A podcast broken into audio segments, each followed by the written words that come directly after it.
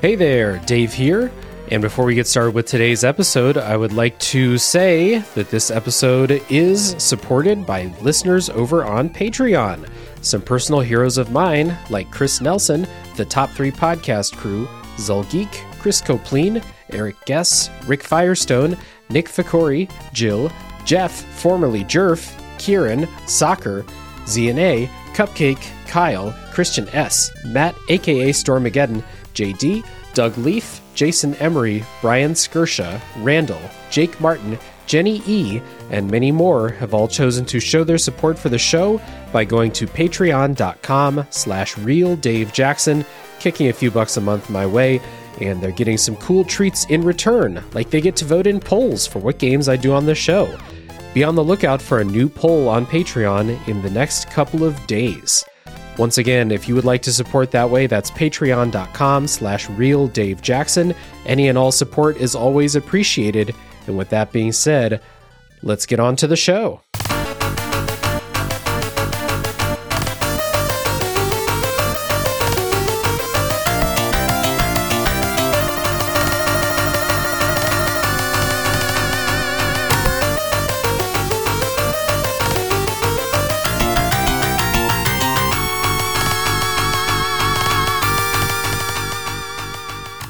Hello everybody, my name is Dave Jackson and you're listening to Tales from the Backlog. This is a video games review podcast where each week, normally, we take games out of the backlog, play it, and discuss. Today we're not doing that. We've got a roundtable discussion episode, given a little break from the backlog work here. So I have three wonderful guests with me today to talk about how we approach evaluating, analyzing older games. So without any further ado, let's introduce the guests. First up, the host of Pixel Project Radio, Rick Firestone. Rick, welcome back. Hey, Dave. Hey, everybody. How's it going? Thanks for having me. Really excited to talk about some retro games. Of course. Yeah. Past episodes that Rick has been on, many of them, so many that I had to go through and look, and I probably forgot some. But just to name a few, we talked about Yakuza Like a Dragon together, Disco Elysium way back when, 13 Sentinels, Aegis Rim, Catherine, Final Fantasy 16, lots of stuff. Rick is a regular on the show. We're happy to have you back, man. We're also joined today, coming back after just a couple of months, one of the hosts of Fine Time podcast, Andre. Welcome back.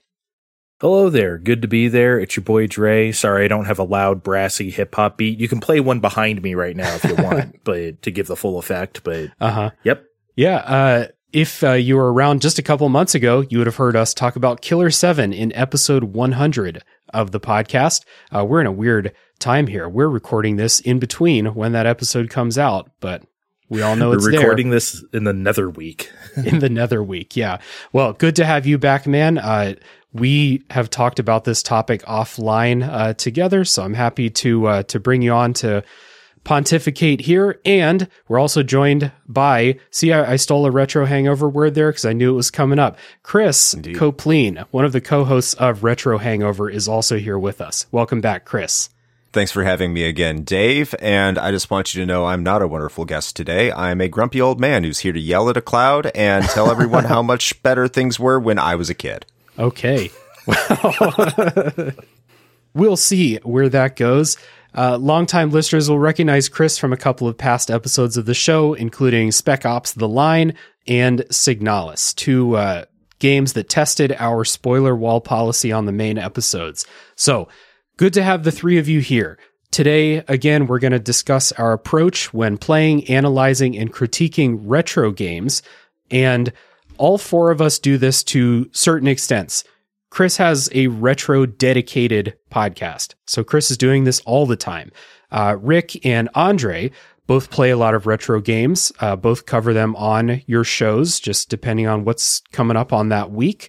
And then I've, obviously done some retro games on this podcast, and I have the bonus Tales from the Way Backlog show over on Patreon that is dedicated to me going back and playing older games. So I wanted to talk about our approach when we do this. There's a lot of times when analyzing and discussing retro games where I come across something that I don't really like, a design philosophy or a decision to about a mechanic or something like that.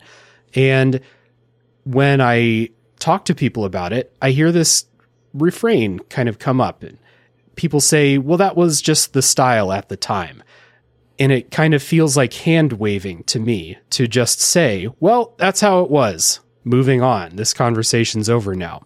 I wanted to kind of dig into that a little bit more, talk about how we approach these situations when we are analyzing these games for our podcasts and in our own enjoyment too, even if it's not for podcasting in particular.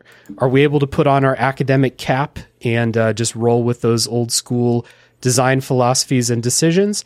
Or do they negatively impact our experiences? Or maybe the opposite. Maybe they enhance it. So we're going to dig into this, but first, I think people need to get to know you guys as gamers, retro gamers, and kind of get some opening thoughts on the topic here. So, Chris, I'll kick to you first as the host of a dedicated retro gaming show. Tell everybody about like the types of games that you normally play and where you stand just at the beginning of this episode on this approach to playing and analyzing these older games. So as one could imagine, as someone that is part of a dedicated retro gaming podcast, that, yeah, my taste is pretty much grounded within older video games. Most of the games I own and play nowadays are for older systems. I'm talking about back to the NES. I don't find myself playing the NES too much, but I play tons of PlayStation. I've just been playing some N64 recently. Sega Master System games sometimes come up. Sega Saturn is a console I go back to very consistently. And yeah, sometimes some PlayStation 2 games as well. I will play more modern games, but even when I do, they tend to be retro-inspired. The most recent modern game I played was, for example, Sea of Stars, which came out in 2023. But that game is pretty much, its entire basis is in being a recreation of the 16-bit JRPG experience. Mm-hmm. So when I'm looking to play video games, I'm looking for something that reminds me of what it was like to play games when I was a kid. These are the games I typically tend to enjoy. But I will say that, yes, I do have a tendency to play more modern games from time to time, but not often at all. So when I think to your question about how to analyze these games, how to analyze older games in contemporary times, I think there's a two-pronged approach to do it, and I'll try to be as brief as possible here, so I can kick it over to Rick and Dre as well as yourself. But the way I view it is there's two approaches. One, you can either review it as a game that stands the test of time today, or review it as how it compared to its contemporaries, and you can kind of do a little bit of both, right? Each will take a different mindset when going into the game itself, because I think that other things have to be considered. You can say, okay, what would happen if this game was released today on Steam, or what would happen if this game was released on, PS5 or the Xbox or the Switch? Or you can be like, okay, this game was released for the NES. How does this game hold up when you consider all the obstacles that it had to go through? And I'm just playing it straight. I think that the latter is something I tend to do more just because of the nature of what I do as a podcaster, but it's not like the former can be completely dismissed, because if someone has not played an older game, if someone has not experienced these older games or grew up with those, it's going to be much harder for them to put that mindset into playing these older games, especially when a lot of the things that I take in consideration could be kind of guided by nostalgia, for lack of a better term. So mm-hmm. I think that's kind of the approach I take to it.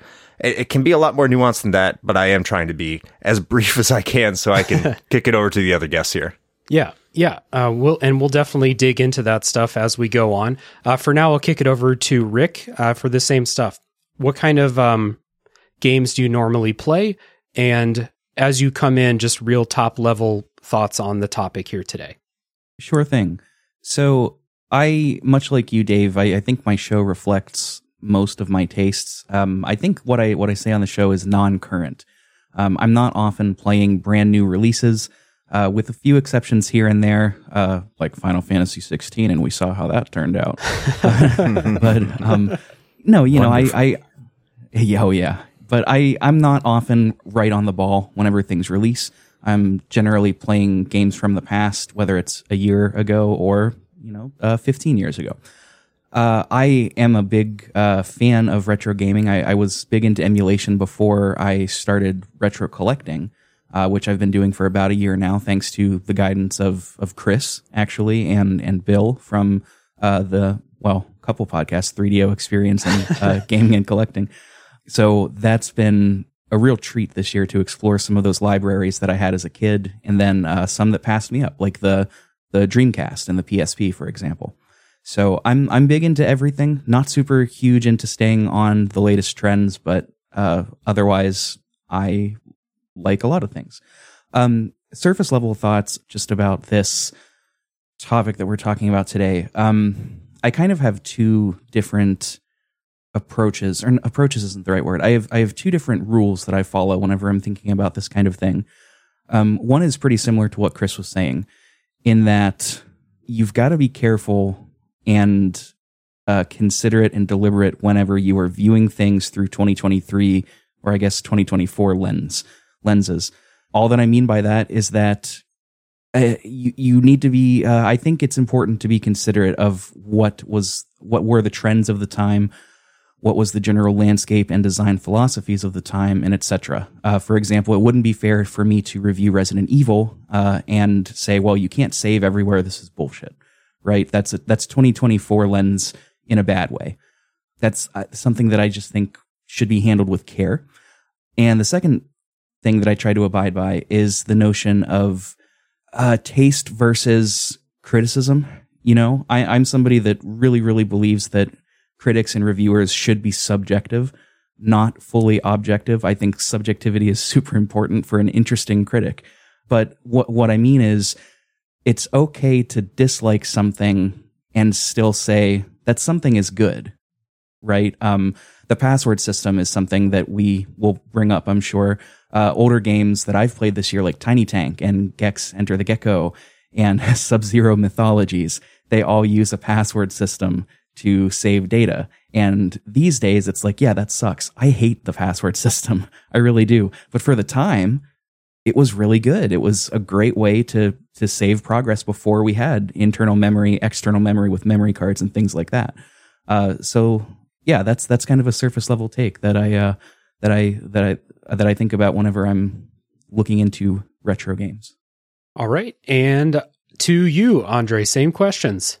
Well, as for how I play games today, I just like to see what's next. Really, I like to stay modern. I love seeing what's out there. Oh, this game is coming up. I love technology. So, I was one of those kids where, once the new system came out, get the hell out of here with your NES. I have a Super Nintendo now. I am never I didn't play those early 90s NES games. So they came out on Nintendo Switch Online, because once August 91 hit and I had that Super Nintendo, that's it. I was that kind of person. I'm still that way. Once PS5 came out, I am not get out of here. PS4, please.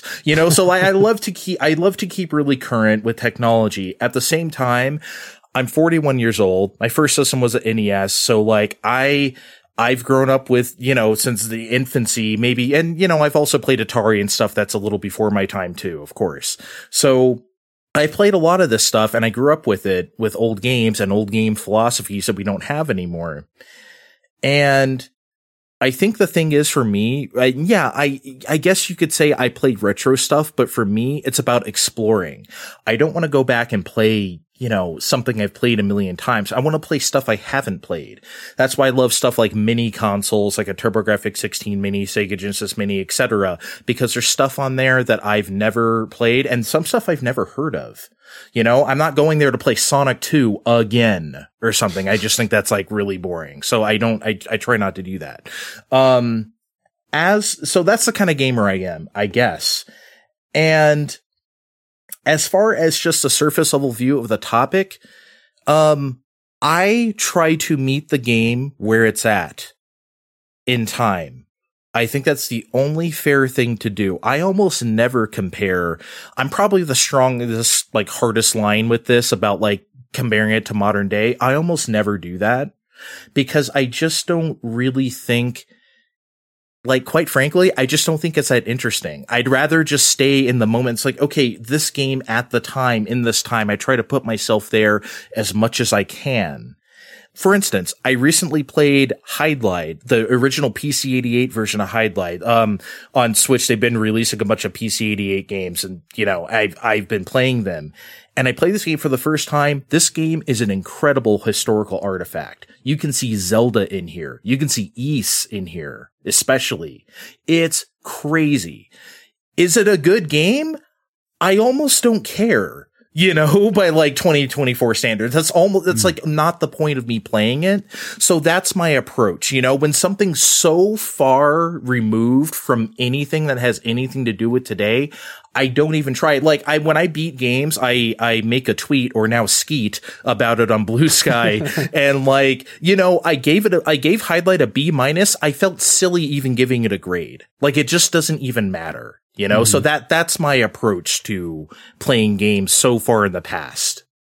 All right. And for myself here, before we get in, like Rick said, I think if you look at the games I cover on Tales from the Backlog, no secret, this isn't my job or anything. So the games that are on the show are the games that I'm playing and the games that I want to play.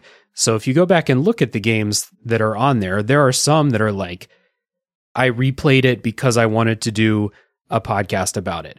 But most of them are just stuff I wanted to play. I play them and then I do the podcast. So the contents of the show are pretty reflective of the kinds of games I play. So I do play a lot of new releases, but I wouldn't say that that's like my wheelhouse per se. I kind of joke that the sweet spot for this podcast and for me is 2016 to 2021, like that kind of stuff I can get for free or for $5 or something like that.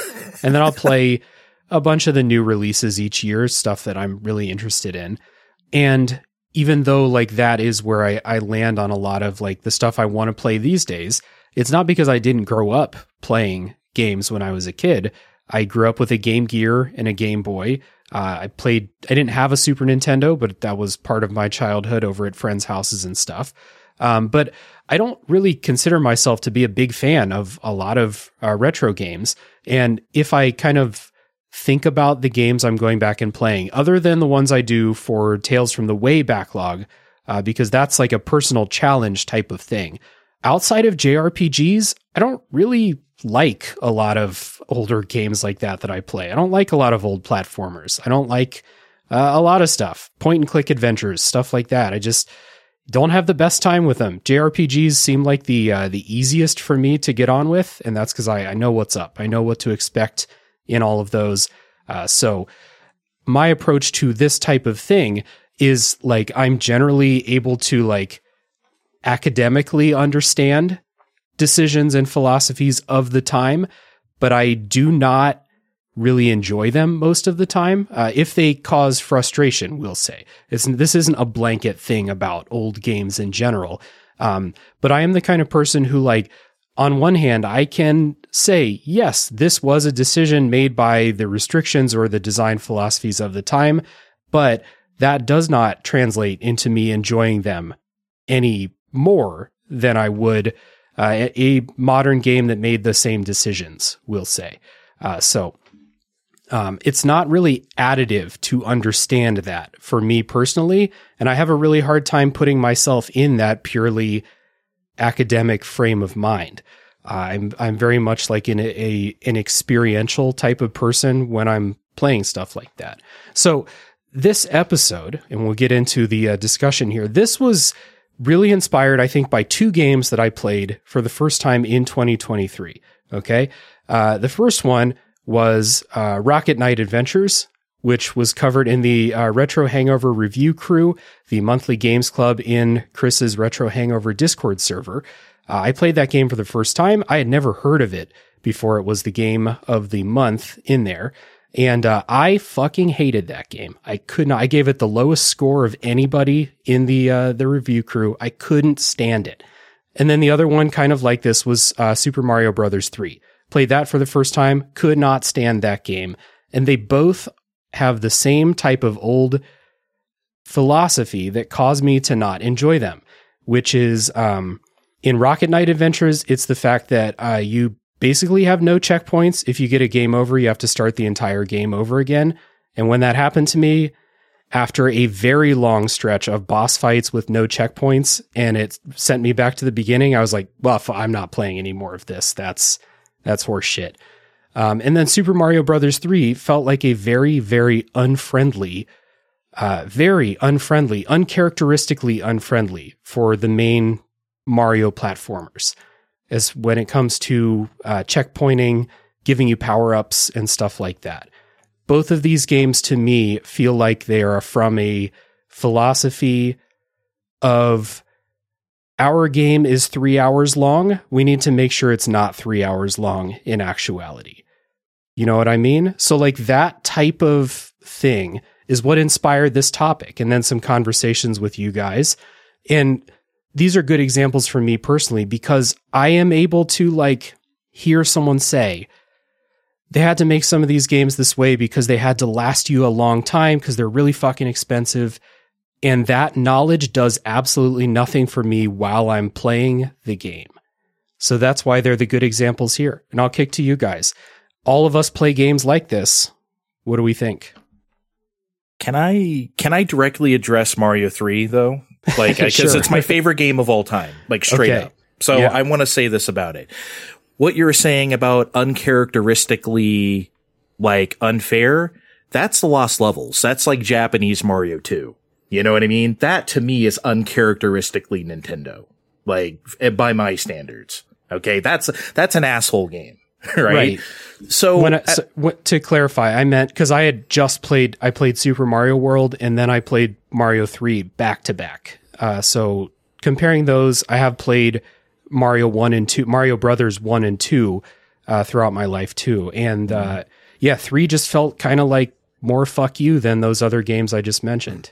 So they did that, and of course you just said this does nothing for you, and it shouldn't, by the way. I'm saying that because it's like, you know, you're playing the game, you're experiencing it how you feel about it. But the reason why I love Mario 3 is because they expressly designed it for experts. It's the third Mario game. You know how to play Mario by now, presumably. So they're like, let's make these levels that are just, and I think like Mario 3 to me is like the perfect difficulty. For me, I don't know if you guys know, any of you guys know this. I'm like a Super Mario Maker 2 freak. I maxed out the levels in that game. I made 100 levels in Mario Maker 2. Okay. Like 43 of them were Mario 3 style. Like I just think the game is the absolute best. And my point is like with the checkpoints, the reason why I listened to your podcast in this, and I don't know if that's the first time I listened to Tales of the Backlog, but I was like yelling at my phone, like, what the fuck is wrong with you? And, but like, I mean, you know, but I was just like, the checkpoint thing in that game, I truly do not understand because like, bro, those levels are often like 90 seconds long. Or even 2 minutes. And if they are longer than that, they're slow and they're actually not that hard. The reason why they don't have checkpoints is because they're short. Do you really want a checkpoint? Okay, I made it through like 30 seconds of this level. I need a flag. And like, really? That's the part I truly cannot like compute with you here. The reason why I am complaining about checkpoints is because I did want checkpoints, because those 30 seconds are really fucking difficult. And I would like for the game to acknowledge that I did those 30 seconds and not make me do them over and over and over again. We'll also admit freely, before I pass it on to someone else, that I'm terrible at Mario games. I'm very bad at them. The only one that I would consider myself good at is Mario Land 2 on the Game Boy, and that game is very easy compared to the rest of like the console Mario games. So until it's not. Until Wario's Castle. Yeah. That's not that bad. I want to jump in here, and I think I'm in the middle here. I am a well-known Super Mario Brothers 3 hater. I will admit I do ham it up quite a bit. I don't really hate it, but since I don't like aspects about it, people are like, oh, you don't like it. And I'm just like, yeah, sure, I'll just go with that. That's a lot more fun. And I'm going to try to avoid this being a Super Mario Brothers 3 podcast here. But some things I do want to address. In terms of its actual gameplay, if you look back at platformers of the time when Mario 3 was coming out, and I know this is a philosophy you can give or take, Mario 3 in terms of the way it controls, the way it behaves, the things that it did in terms of advancing the platformer in and of itself are quite revolutionary. It's one of the best games in terms of pure gameplay, top to bottom. I won't question that. The things that I have a problem with, there's not even so much the checkpoints, because I think Dre is right. Those levels are short, but the thing that I have an issue with is the lack of a save function. And Nintendo knew this. Nintendo put in the manual itself, apologizing to the player that there is no save functionality. And this is something that didn't even exist in Doki Doki Panic. Now, I know Super Mario Bros. 2, when it came over to the United States, is a little bit different, but because Doki Doki Panic came on a Famicom disc, it had a save function. Metroid had a save function. Kid Icarus had a save function. Castlevania had a save function. All these games had save functions because they were on floppy disks. Super Mario Bros. 3 didn't have this, and by this time, the battery backup was well established. I understand that when cost factors are put into the equation, that adding a battery at the time was somewhat expensive, but they had the password system. So when you're looking at a game at the time it was released compared to other games that came out around that time in a retrospective manner, and saying even from a modern taste perspective, the fact that if you're playing Mario Bros. 3 on modern hardware and it can't save, I say is borderline inexcusable, because that game is, as Dave said, damn near 3 hours long for anyone that is just getting into it. I don't think that's appropriate. And usually the counter argument to that is that, well, there's warp whistles. Well, the only way you're going to know how to find the warp whistles is if you're good at Super Mario Bros. 3 and you know where to go and what to do. So it doesn't really reward the player for playing the actual game, which is supposed to be one of the best games of all time, but yet you're discouraged from actually playing it as the way it was intended to be played. I think that's a critical argument against it. But putting that more into perspective as an overall game in and of itself, that's the biggest issue, is that it doesn't really respect the player's time. It didn't back then, and it kind of rode on its reputation, which is as a Mario game, which is fantastic. It is a fantastic game that in terms of just pure playability, but you also have to think, this was at the time Mario was almost strictly aimed towards children and didn't even consider the adult. And if I was to give this to my kid nowadays, and say, play it, a lot more distractions, a lot more lack of connectivity and all that stuff like that, they probably wouldn't be able to complete it in one sit through. At least playing all the levels. Get the warp whistles, sure. But I can't talk to anybody who casually plays Super Mario Bros. 3 that says they love it and say, yeah, I got through it and played every single level. And I think that's something that you can look back and knock on games from that era when they do things like that. And I think that's completely fair game. I don't know that I can speak much to the Super Mario Bros. 3 aspect, as I've never actually played it. And I don't have the knowledge that Dre and Chris do of that era of games. I did want to ask for a bit of clarification from you, Dave, and from Dre, because I think you agreed. When you hear that argument that is, that was the design philosophy at the time, or that was the limitations of the time, and you said that does nothing for you, could you just clarify a bit what you meant by that? Yeah, for me personally, like when I hear someone say that, the knowledge that it was like a deliberate decision that they made, the decision to not have a save function at all, or the decision to not put checkpoints in the levels or let you go an entire level without getting a mushroom, which is shit that happens in Mario 3. When I hear that they're doing these things because of the style at the time, I can say, okay, I see, but that does not help me at all when I'm playing the game. I don't go through the level and say, aha, yes, they did this because they want me to have a harder time at this level, and then it's going to take me longer to complete the game, stuff like that. Knowing that does not help me whatsoever. As a player, you mean? As a player. In the experience. Yeah, absolutely. As a player, absolutely. From me experiencing the game, it actually makes it worse for me, because I start thinking about, why couldn't you just put a checkpoint in the middle of that level with the sun? What would it have hurt to put a checkpoint there? I get through a gauntlet. Why not? The other Mario games have checkpoints. when I'm like looking at the game critically though, and I think about like the type of challenge that they're trying to set up, it also doesn't help me there in this specific example. It doesn't help me to hear a rationale for why it's that way. The rationale that Dre gave that it's Mario 3, so it should be harder than Mario 2. That really doesn't do a lot for me personally. And I think there's a lot of people who, if you're not Mario experts, that's not going to do a lot for you either. And that philosophy when designing a game that way is harder to appreciate. And frankly, I think that if that is true, then that's kind of shitty. And that's just the perspective that I come from, because I guess I am very, very focused in like, I can think about these things as they were like placed in the past, but at the end of the day, I am a person in 2024 playing it through these eyes. I can tell Dre is ready to pounce.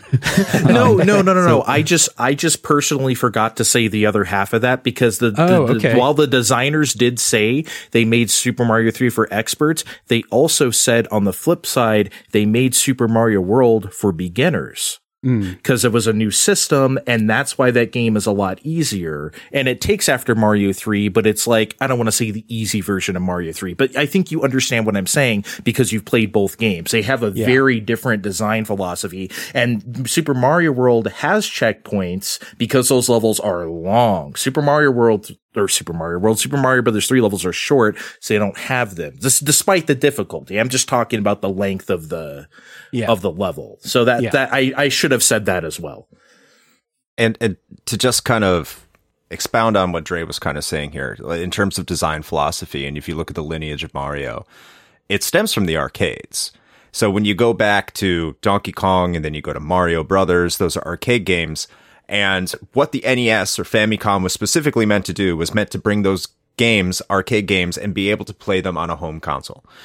Super Mario Brothers was really the, Nintendo's first real attempt at making a game that was more just this consoleized game for console gamers, something that was unique from the arcades, but it still had all those arcade roots. So it had addictive, challenging gameplay, because that is also something that was very much valued back in the 80s among gamers. If you go back and watch commercials, this is where all the challenging games are played on our system. This is where you're going to have a challenging experience. And then like you get to Mario Brothers 2 in Japan, and that game was released like less than a year later after the original Super Mario Brothers. And this is actually something commonplace you see in Japan. You see it with another game called Super Lode Runner.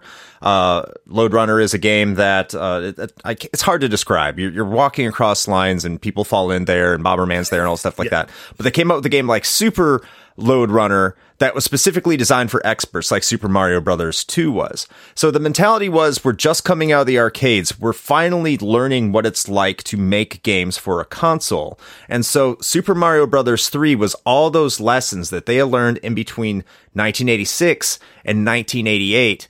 And they're like, okay, now we know how to make games for a console. The Legend of Zelda showed us this. The Famicom disk system and its ability to go up to 256 kilobytes, I think, showed us that we can make bigger games that aren't necessarily made for a single sit-down experience. So that's why the difficulty for Super Mario Brothers is scaled back and is more approachable than Super Mario Brothers 2, is because Nintendo at this time was learning how to make games specifically for the consoleized experiences. That mentality came out of the arcades and into something new. And so that when you approach it with that mentality, you can look at the NES and the evolution and have a better appreciation for what each game was trying to accomplish. That's what I think. I think I agree. Rick, were you halfway into an opinion there? Kind of. I was just, the reason that I asked in the first place is because the point that I was trying to make salient was that I think it's different to look at a decision made on a game by game basis versus a decision, versus trends as a whole at the time. Mm-hmm. It's one thing to say, well, they chose to do this with this game because whatever, versus, well, this is just how all of these games are. It's looking at the trends as a whole is the thing that I look at and say, I can understand why you wouldn't like that as a gamer now in 2024, playing it in the hands.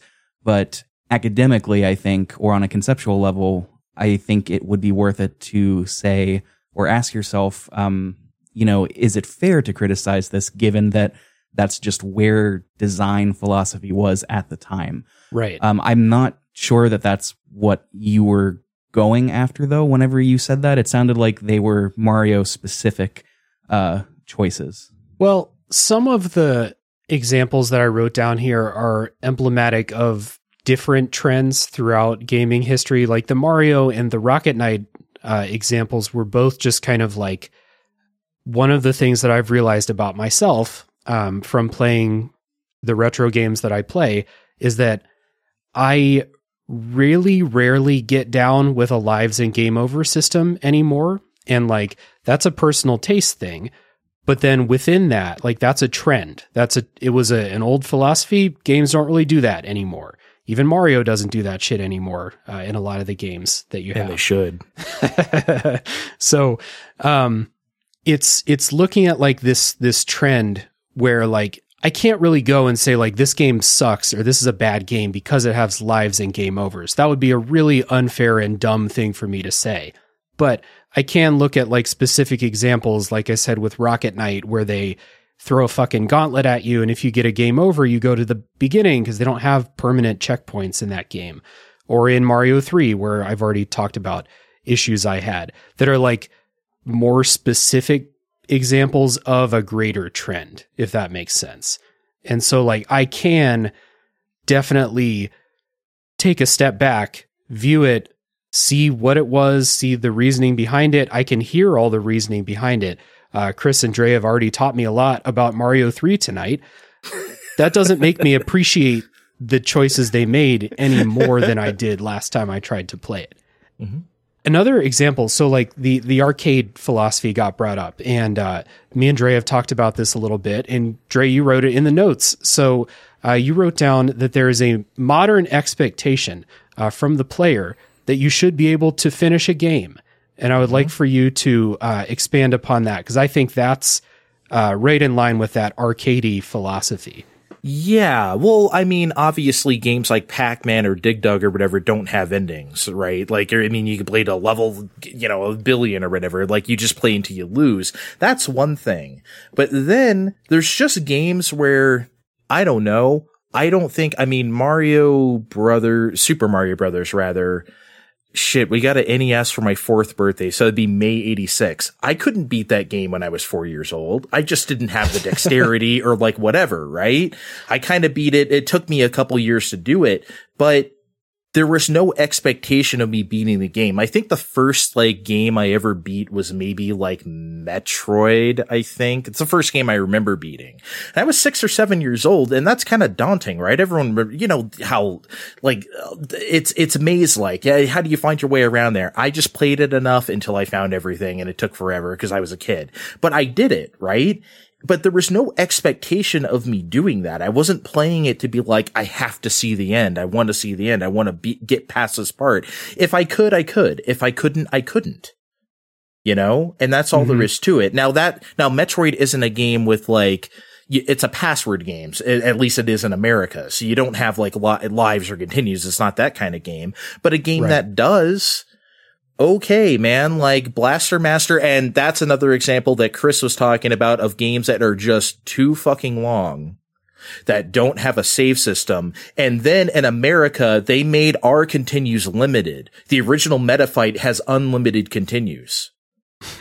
So like, it's insane for us. And there's no way as a kid, I think I played it a couple years ago, not specifically for Find Time, but I remember talking about it on the show and being like, I can't believe like they did that to us, And anyway, my point of saying all that is it was fine back then. There was, if you were good enough, and that's fine. If you weren't, hopefully find a cheat code and a Nintendo Power or something and like go at it. That was the thing. But now games are expressly designed to be beaten. So it's like completely different. And so you can't even really have that kind of difficulty anymore. Some would argue you can with like a Souls game or whatever, but that I don't think so. But yeah, I just think that it's not artificial or whatever to have like lives or continues or whatnot. That is literally the game in the video game, Dave. You know, when you brought up this topic of a game where it doesn't feel like they expect people to get all the way to the end, I thought of Zombies Ate My Neighbors, which I just recently played. That's a game that is really difficult, and there are a million fucking levels in that game. So I got the feeling playing it that it came from an arcade style mindset where there's like, we're just going to put a bunch of levels in, you'll play, you'll see how far you get. You're never going to get to the end unless, like you said, you find the cheats to skip to whatever level you want to skip to. Chris, you recently did that on Retro Hangover. Did you get that same feeling from that game? Yes. I mean, I don't know what else to say there. It's very much feels like an arcade game. And just like arcade games, like the best way to get good at it, or really any game from back in the like 8-bit era, more particularly, is memorization and just knowing where to go, what to grab, what items to have. And that comes from a lot of increased replays. And that was the expectation. And in a little bit, I'll get into why. I don't want to hog the mic here because I want to see what Rick has to say about some of this stuff. And then I have a game in particular that I think stands up for a lot of these arguments. So I guess like the question with this topic is like, if you played a game like this, where it's very clear that they designed it in a way where they didn't expect people to get to the end or to be able to easily get to the end, does that bother you when you're playing it? Because it kind of bothered me when I was playing Zombies Ate My Neighbors, because I liked seeing new levels, and there were a bunch of levels that I was just never going to see.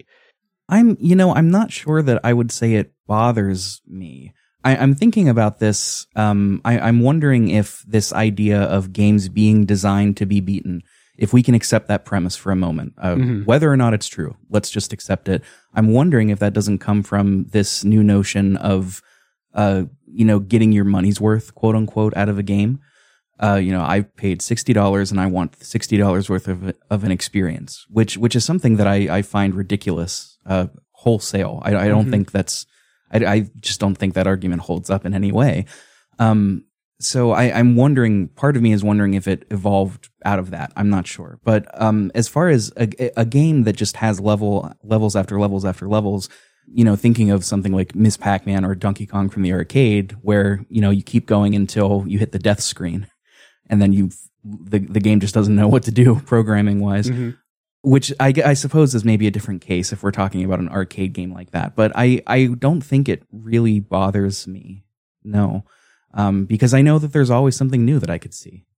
I think that notion of getting your money's worth was also a reason why games were so fucking hard back in the day too, because they were more expensive. And if you look at how much content there is in those games, it's a lot less than what there are in modern games. Of course, there's technology behind that too. But I think that people getting their money's worth from games has always been a concern for some people, for sure. I don't disagree. I think that's exactly right. What I was thinking more so was, we have the games are more curated these days, especially story games like Last of Us, God of War, shit like that. But even games that don't have a forefront story and that are focused on gameplay, like Death's Door, for example, I think they're a little more curated as a holistic experience, or the devs wanted you to experience this in this particular way than something like Super Mario Brothers 3, for example. Not saying that they didn't have an experience for the player in mind. I just think it's maybe a little more curated these days, and that's why people want to, quote, get their money's worth. Whereas before, they wanted to, quote, get their money's worth because, like you said, Dave, games were stupid expensive. There weren't as many games. People didn't have the income, the disposable income that we have today. Well, kind of, but anyways. So that game had to last. Right. I don't know. I'm not sure that I'm connecting these dots particularly well, but I maybe you guys can help with that. Definitely, like I understand like the bridge between somebody wanting to complete the game, see all the content, and then like if somebody equates that with feeling satisfied with their purchase. You know, like I am personally someone, I beat almost every game that I play within reason, unless I just like really can't stand it, then I'll put it down. Even before I did a podcast that, you know, I was talking about the full experience, I still was this way. I am the type of person who wants to beat every game I play. And so I kind of get the arcade side of things where it's like, yeah, you're not going to beat Pac-Man. What are you, an idiot? You're just going to play until it's over. But for a platformer or something like that, like the notion that they're going to sell a Mario game and not care whether people got to the end or not, that's something different, I think. I actually agree with you here, Dave, because I reject the notion that companies didn't expect you, or I'll say whatever companies fucking think, I don't care. The developers of the game didn't expect you to complete the game. If the game has an ending and that game is hard coded into the ending, the eventual desire of the developer, the creator of that content, would be that you are able to see it, or else why would they create it? So I'm going to get to the game I want to talk to in a little bit, but there's a couple things I think we need to remember in a modern perspective looking back at that time, and we've kind of talked about a couple of them. One of which is that games were more expensive. This is true. Games were like $40, $50 if you wanted an NES cartridge in 1988 money, which is something like probably $5,000 at this point. But just kidding. But it's like $200 ish, $180, somewhere in that ballpark, right? That's a lot of money even today. If I was going to go and drop $180, people are freaking out like, oh, Spider-Man 3 might cost $150. I know this kind of dates this game, but dates this episode. But that's kind of the hot topic right now. So Sony's going to release 3 installments and have this game cost $150. And that was standard back then. The second thing is games were expensive to make. Cartridges weren't cheap. Memory wasn't cheap. Remember when I mentioned a little bit back about the size of games. The Super Mario Brothers that came out on the NES in 1985 used all but I think 1 kilobyte of information on that disc, maybe all of that information, and that was 128 kilobytes. That's all they had to work with, and so that's the reason they made the Famicom disk system, is because it would be cheaper to make and they would have more memory. But the reason we didn't get it over here is because they had the eMMC card. I think that's what it was called. And that allowed it to expand memory on the actual card itself. But you're still talking about battery saves. That battery would cost money going onto these cartridges. So they had a limited amount of space and they had to do the most amount that they could with that. And one answer is, well, why don't you make an RPG then? Well, because people generally don't like RPGs. So what you have to do, especially in America, what you have to do is you have to find a way to get someone to buy a $140 game for your child, because at the time the game was meant for children, that would appeal to a child and won't have them throwing a fit wanting another game. So you still have to have that somewhat arcade mentality to make the first couple levels easy and get them addicted to it, to give them confidence while raising the difficulty so it keeps them coming back for more. So they have the confidence to come back. So when you're saying, oh, this live system, these continue systems, I don't like that, I can understand that. But the thing is that I'm spending a lot of money on a game. I'm probably not going to spend a lot of money on another game if this doesn't work out for me, because that's a ton of money. I need to make a quality product to the point where someone feels confident enough that by the time they've invested enough time in that, they come back to buy another one. They feel confident that also is going to be well invested time. On top of that, again, these games were for kids. So when we're talking about, oh, this is obtuse, a lot of the ways to figure things out are obscure, like in The Legend of Zelda. These games, specifically Zelda, were designed with the mindset that you could go to school and talk to your classmates about how to defeat them and how to get after them. A lot of us now are like, well, I don't know, the game doesn't tell me. Well, because it was also a social thing. It was a social, I wouldn't say experiment, just a social connection. And you also have to think that also benefits any developer at that time, because if a bunch of kids are talking about a game, other kids are going to go talk about that game to be part of that in-group. So that makes a game like Zelda very, very intelligently designed from that aspect. So when you put all these things together and you take out this very connected world we have now with all these guides and all this information at the touch of your fingertips and all these save states, like that had to be the way these games were done. The game wanted you to become an expert at it. It wanted you to become skilled at it.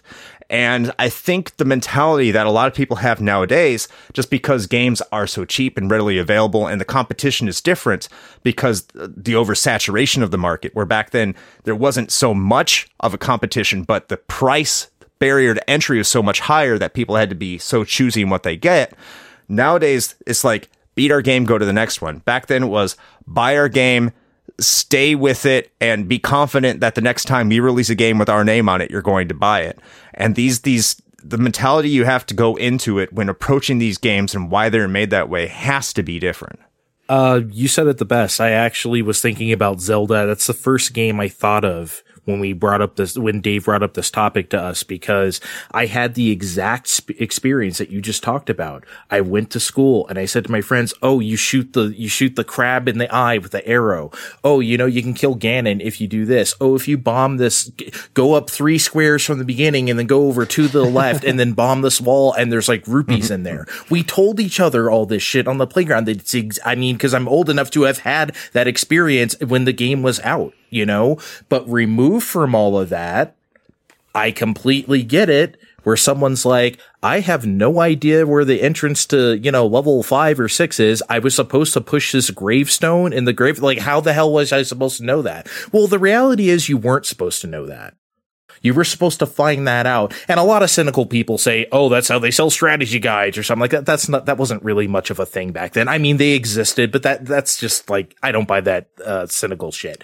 But that was the 90s. I mean, yeah, that was the 90s. That was definitely the 90s. But like, yeah, I'm glad you said that, because that was one of my main points. And Zelda is a perfect example of that. Also, I thought it was really funny. It was maybe a little bit before the Switch came out.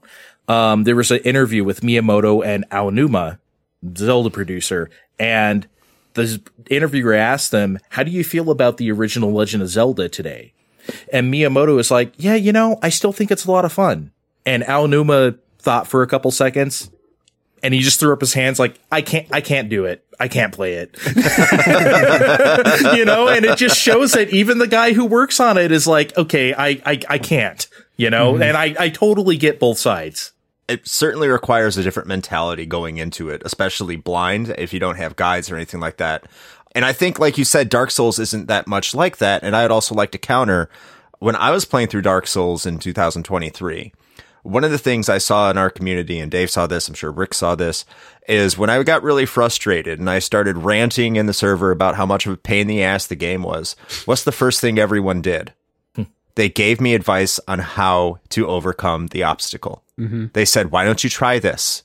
Why don't you try going with this build? Why don't you try leveling up these stats?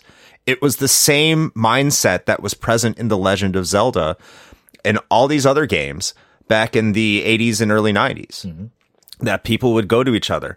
That's what is in Dark Souls, in like the Dark Souls series right now, is you have all these things all over the floor that you can... There's these sigils that you can touch, and they say, hey, this is coming up. Hey, this boss is hard. Hey, try doing this. And sometimes it's a troll, but sometimes your friends would lie and troll to you. Like the EGM stuff. They're like, oh, yeah, if you unlock Sheng Long if you do this code in Street Fighter 2, you can get a secret character. It was bullshit, but that was the playground attitude. And all those things are still present in Dark Souls. So if you take that example, what Dark Souls is doing, I think this was intentional on Dark Souls' part from what I remember reading. They wanted to bring that kind of feeling back that existed in that time that games were designed to do, but we lost over time because we just became so connected over the internet with all these guides and just this oversaturation of information. Mm-hmm. I'm glad that Zelda got brought up, because I did not want this podcast to just turn into people taking turns bashing different retro games or different mentalities or anything like that. I played The Legend of Zelda, the first one, for the first time maybe 2 years ago, and I didn't beat it, but I had a good time playing it. Like the things that you guys describe did not bother me at all. Maybe it's because I do like more modern games that use those same philosophies. Breath of the Wild is very similar in a lot of ways to the original Legend of Zelda. So that's a good example of something where like I guess I can more easily put myself back in the shoes of someone playing it, because games are still doing stuff like that today. Games that I really like. Whereas other examples that we talked about, like think of the difficult platformers of today. They all have extremely generous checkpointing and stuff like that.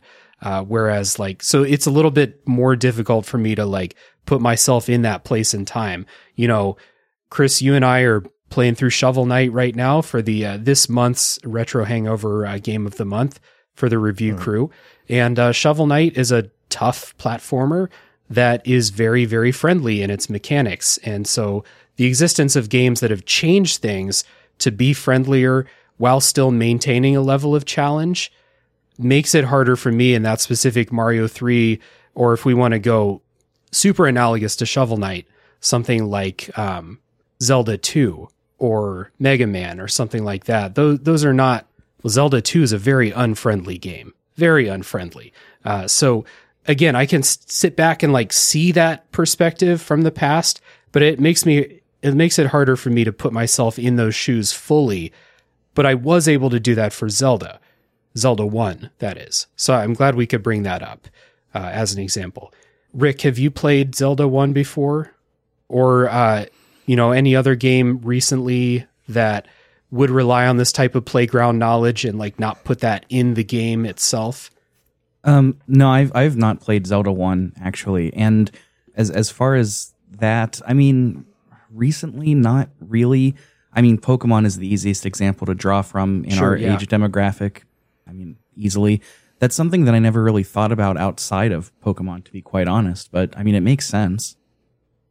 Yeah, and your friends would. Oh, everyone was spreading those rumors about using strength to push that truck out of the way and all that that bullshit. So, yeah, I guess the expectation that people were going to do some of that work for you. Not that's a cynical way to say like they're going to do the work for you. Like the expectation that people are going to talk with each other and have more of a shared experience. It's harder to pull off today. Experience. Yeah. Harder to pull off today when I can just go type into Google, how the fuck do I beat the Capra Demon as a sorcerer? And then I would get a full Fextra Life page detailing exactly how to do it. Like I don't have to go talk to somebody and share knowledge there, you know. I disagree that Mega Man's unfriendly, by the way. That's the game I actually wanted to bring up. And I'll start with Mega Man 2, because Mega Man 1 is unfriendly. It has a lot of jank. I love Mega Man 1. I think it's a great game, but I can understand why going back to it, it's pretty rough. Mega Man 2 is generally considered to be the starting point for Mega Man. And the reason why I wanted to bring it up is because I think it does a lot of things right. I think Mega Man 2 has the password system, correct?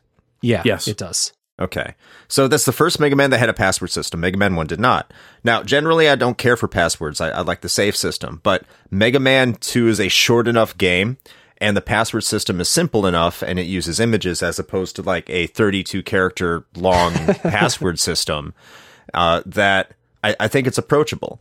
Now, the other thing that compounds on this is the fact that this is a game, again, costing $40 in 1988 cash, which whatever it is today, a lot more than $40. This is a game that is going to have to last you a little bit.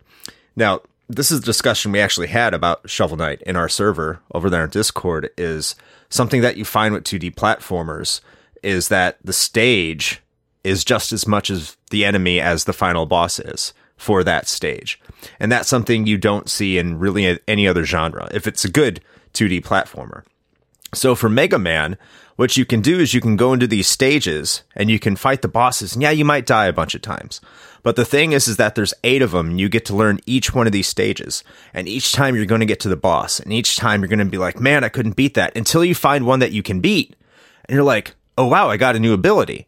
So if you're playing through Mega Man 2, one of the very first ones you can do is Flashman, because Flashman is really easy, especially here in the United States.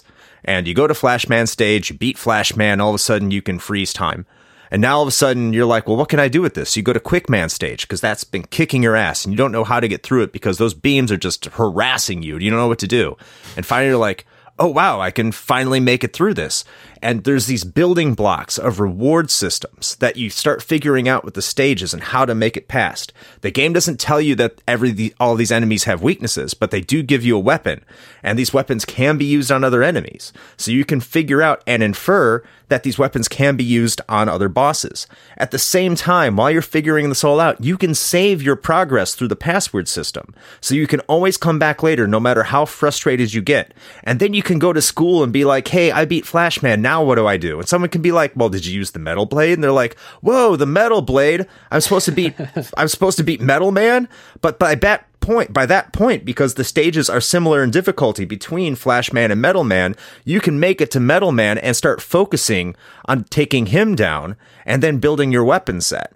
So when you're looking at how all these things come together for this game at that time, and if you really want to review this game as it was in that time period, that's the way you have to approach this and engross yourself in it.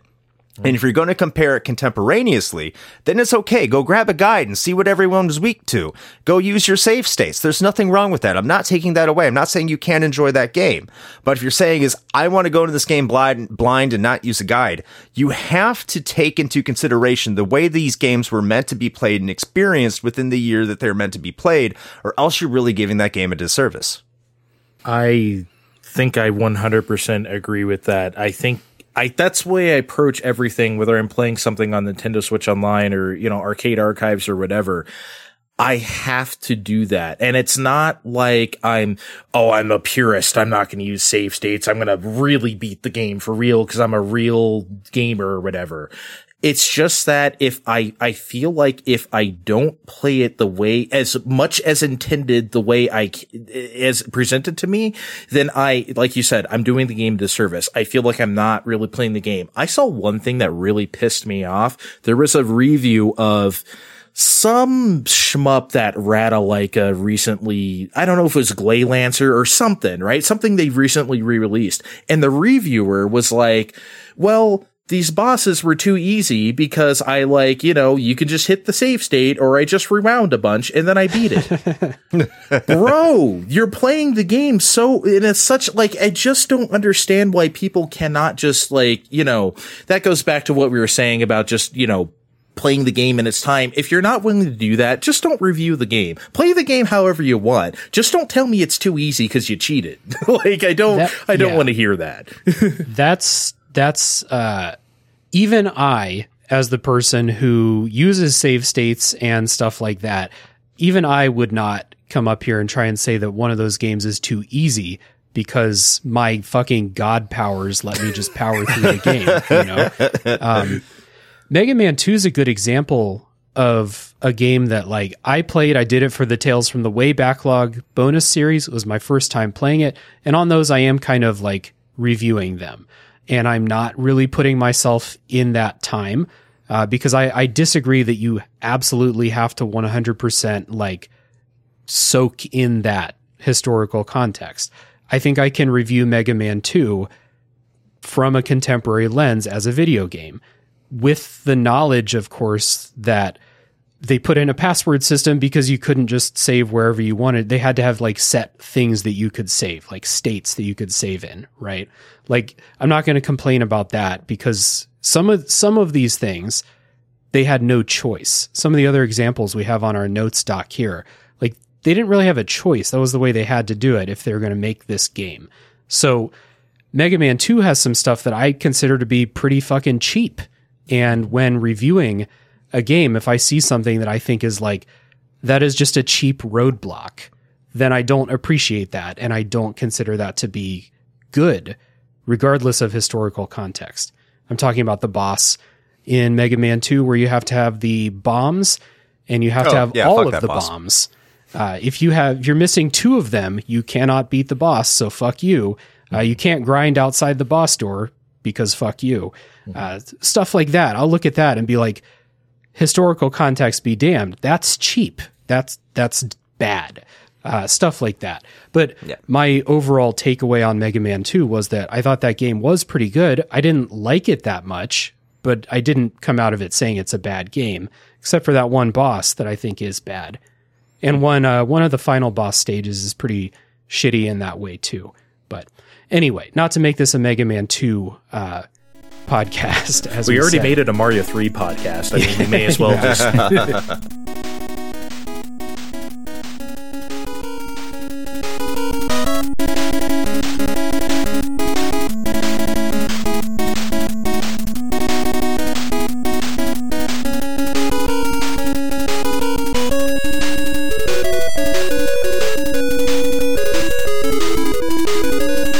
like to make this a podcast about an example that Rick brought, because we've talked about a bunch of games that Rick has not played.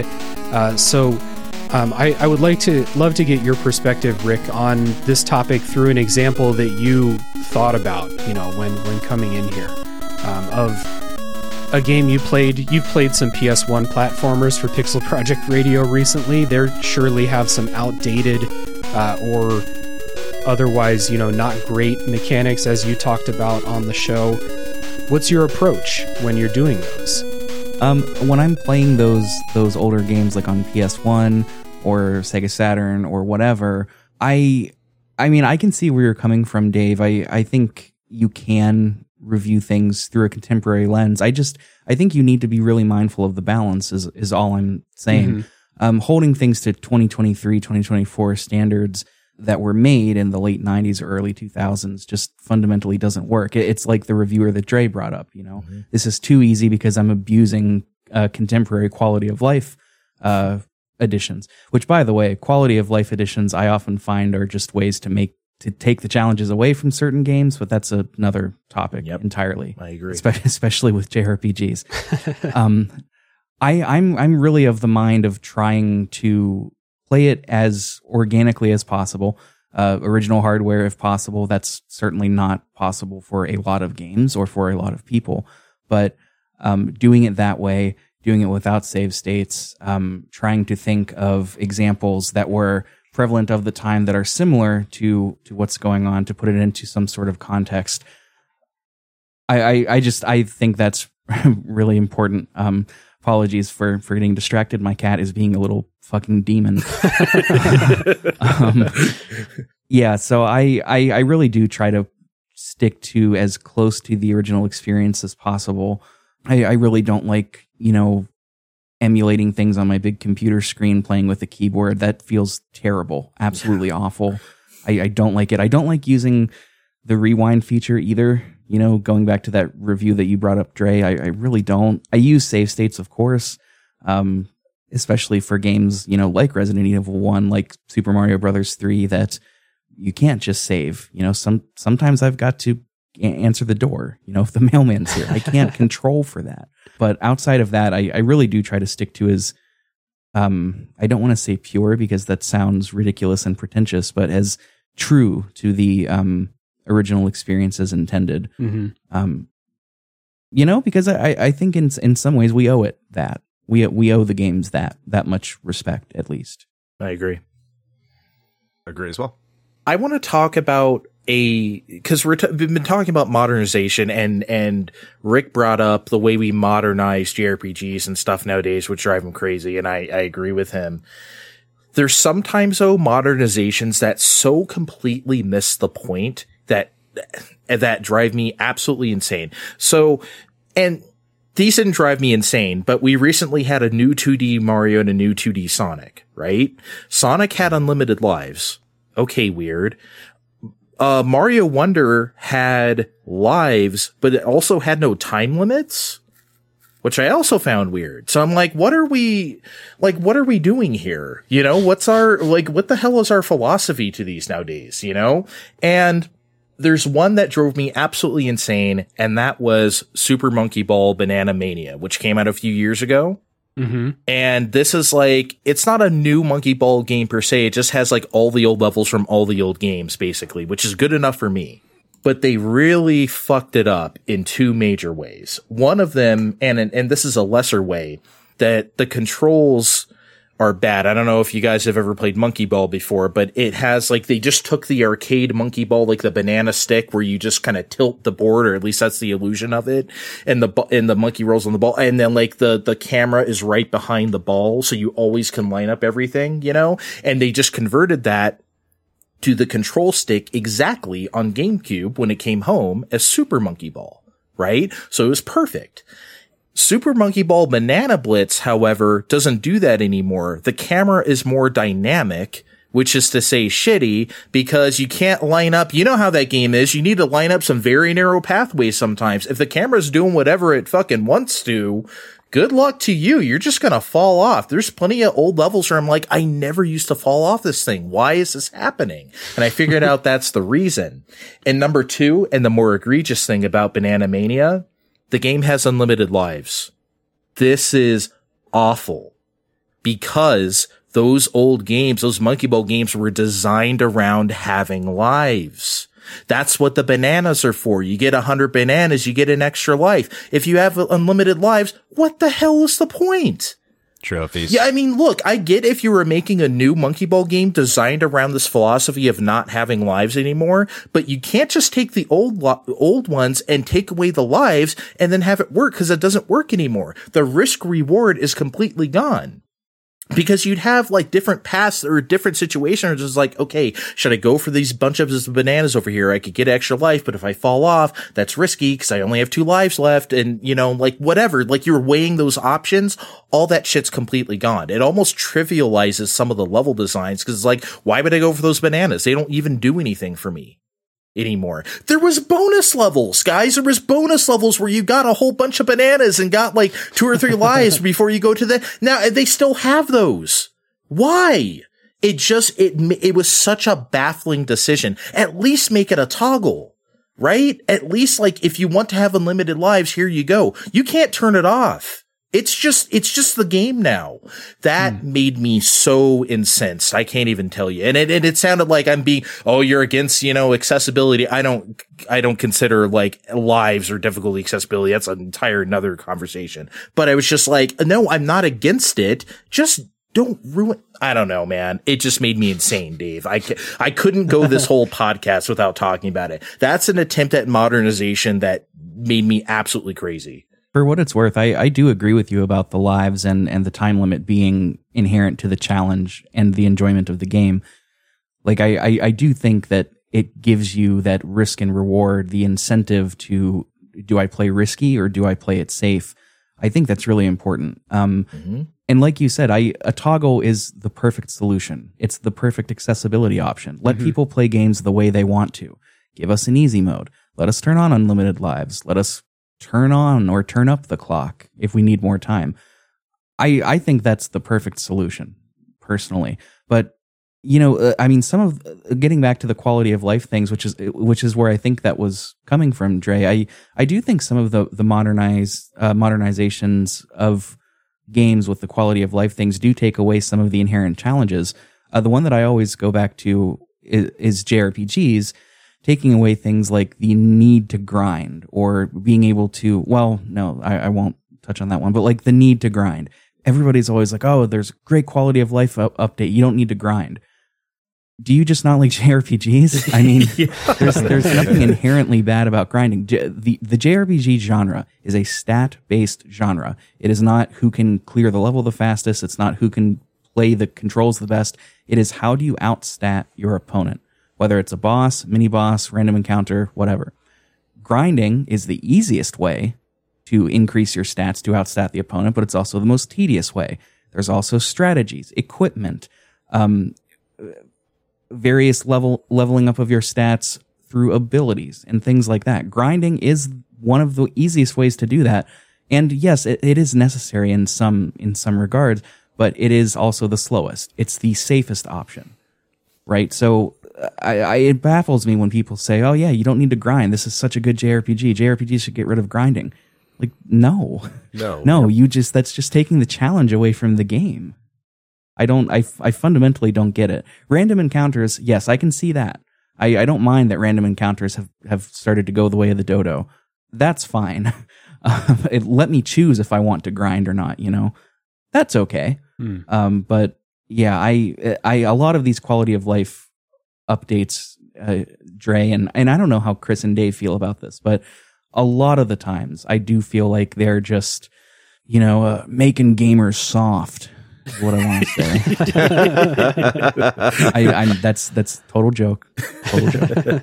I think those quality of life improvements for a lot of the JRPGs, you know, you don't have to grind or you're invincible, all that kind of stuff. I think those are more for people who just want to play the story again. They're not really wanting to play an RPG. They're wanting to experience a story, and whether or not we want to admit this, I think a lot of us would. A lot of people just play these games for these stories, and that's how they sell themselves, especially a lot of the Final Fantasy games, especially like when you hear people talk about Final Fantasy IX. I don't really hear a lot of people, you know, sing the praises of the gameplay. It's, oh, this story really touched me. So if I'm asking someone to go back and play some Final Fantasy IX and they've played it before, and maybe they're like, I just didn't get the story. And I'm like, well, play the story. What's the best way they can do that? So in that sense, I can understand the quality of life improvements being attractive to someone who just wants to get through it and just experience all those things. It's not how I would play it. I don't like it. Because I like JRPGs. I like the grind. I like to see numbers go higher. That's what draws me to that genre. But I don't think that's the same for everyone who plays RPGs nowadays. So I'm glad that you brought that example up, because I'm playing through Final Fantasy IX right now. That's a game that I've played countless times. I've got close to 200 hours on Steam alone. That's not counting Switch, PS1, PS2, whatever. And when I'm grinding, when I'm doing anything that is not a boss battle, I throw on the 999 damage, you know, because I've done this before. Mm-hmm. I've had this experience so many times. I can tell you how it works in my sleep. So I'm just in it right now for the story and for the pivotal boss battles. Like, that's when, okay, we're playing this by the books. You know, we're not going to fast forward through stories. We're not going to fast forward through towns. But I think the key there is to be able to turn it on and turn it off. When maybe quality of life was the wrong way to go about saying this, because that kind of implies the re-release of a game with updated features. In that instance, yes, I'm glad that you can just turn them on and turn them off when you need them. Do I think that you're robbing yourself of an experience if you play Final Fantasy IX for the first time with all those on? Yes, I do. But that's your prerogative, right? Something that I think about is Persona 5. The dungeon crawling in that, at a certain point, you can effectively totally take away the need to grind, because you can run into enemies with the cat bus, and mm-hmm. It just automatically wins, and you get experience and points. And everybody, when I was playing that, I think I was in the Discords at that time. Yeah, I was. Everybody was like, oh, that's such a great feature. That's so amazing. Fantastic. And it's like, I don't know. It makes it feel like it's taking the experience away from me. Now, to counterpoint myself, that game's long enough already. It's goddamn long enough as it is. That was going to be the counterpoint for Persona 5 was, by the time you get the ability to run over things with the cat bus, I had done 80 hours of the grind. So. Yeah. And not to make this an exclusively JRPG podcast. We made this exclusively 3 different podcasts already. But they did this with Earthbound too. But I understand it, because if an enemy's super weak and you can aggro an enemy, and you're going to be in a system that takes some time, and you just automatically win it and get the experience, but the experience is usually like insignificant. It's just kind of like, oh, you ran into an enemy and it's over and you just win. Congratulations. It's not really going to have an impact on your leveling. It's usually you can only do this to weaker enemies and stuff like that. Mm-hmm. What I look forward to with grinding, or not look forward to, that's the wrong way of saying it. What I mean when I say grinding is good. First of all, I think grinding just provides a Zen experience. If you're playing a JRPG, that's just something that brings some Zen to me. That's not going to be for everybody. That's me. It comforts me. It brings me to that point that I can just walk around and just grind. The other thing is, I think again, this kind of goes back to how RPGs were in the olden days, back in the 80s for the NES and all that stuff like that. Grinding isn't something that I don't think was meant to be intentional. I think the reason that a lot of people view grinding as intentional is because they know where to go. And back in like the NES, SNES days, if you didn't know where to go, you're walking all over. You're trying to go to every town, talking to every NPC. If you're lost, you're wandering all over that map. You're just going to inherently gain levels. You're going to inherently gain that experience. So when people say, I like the fact I don't have to grind anymore, what they're really saying is that RPGs now are more streamlined. And they are. They're much more guiding you down a path.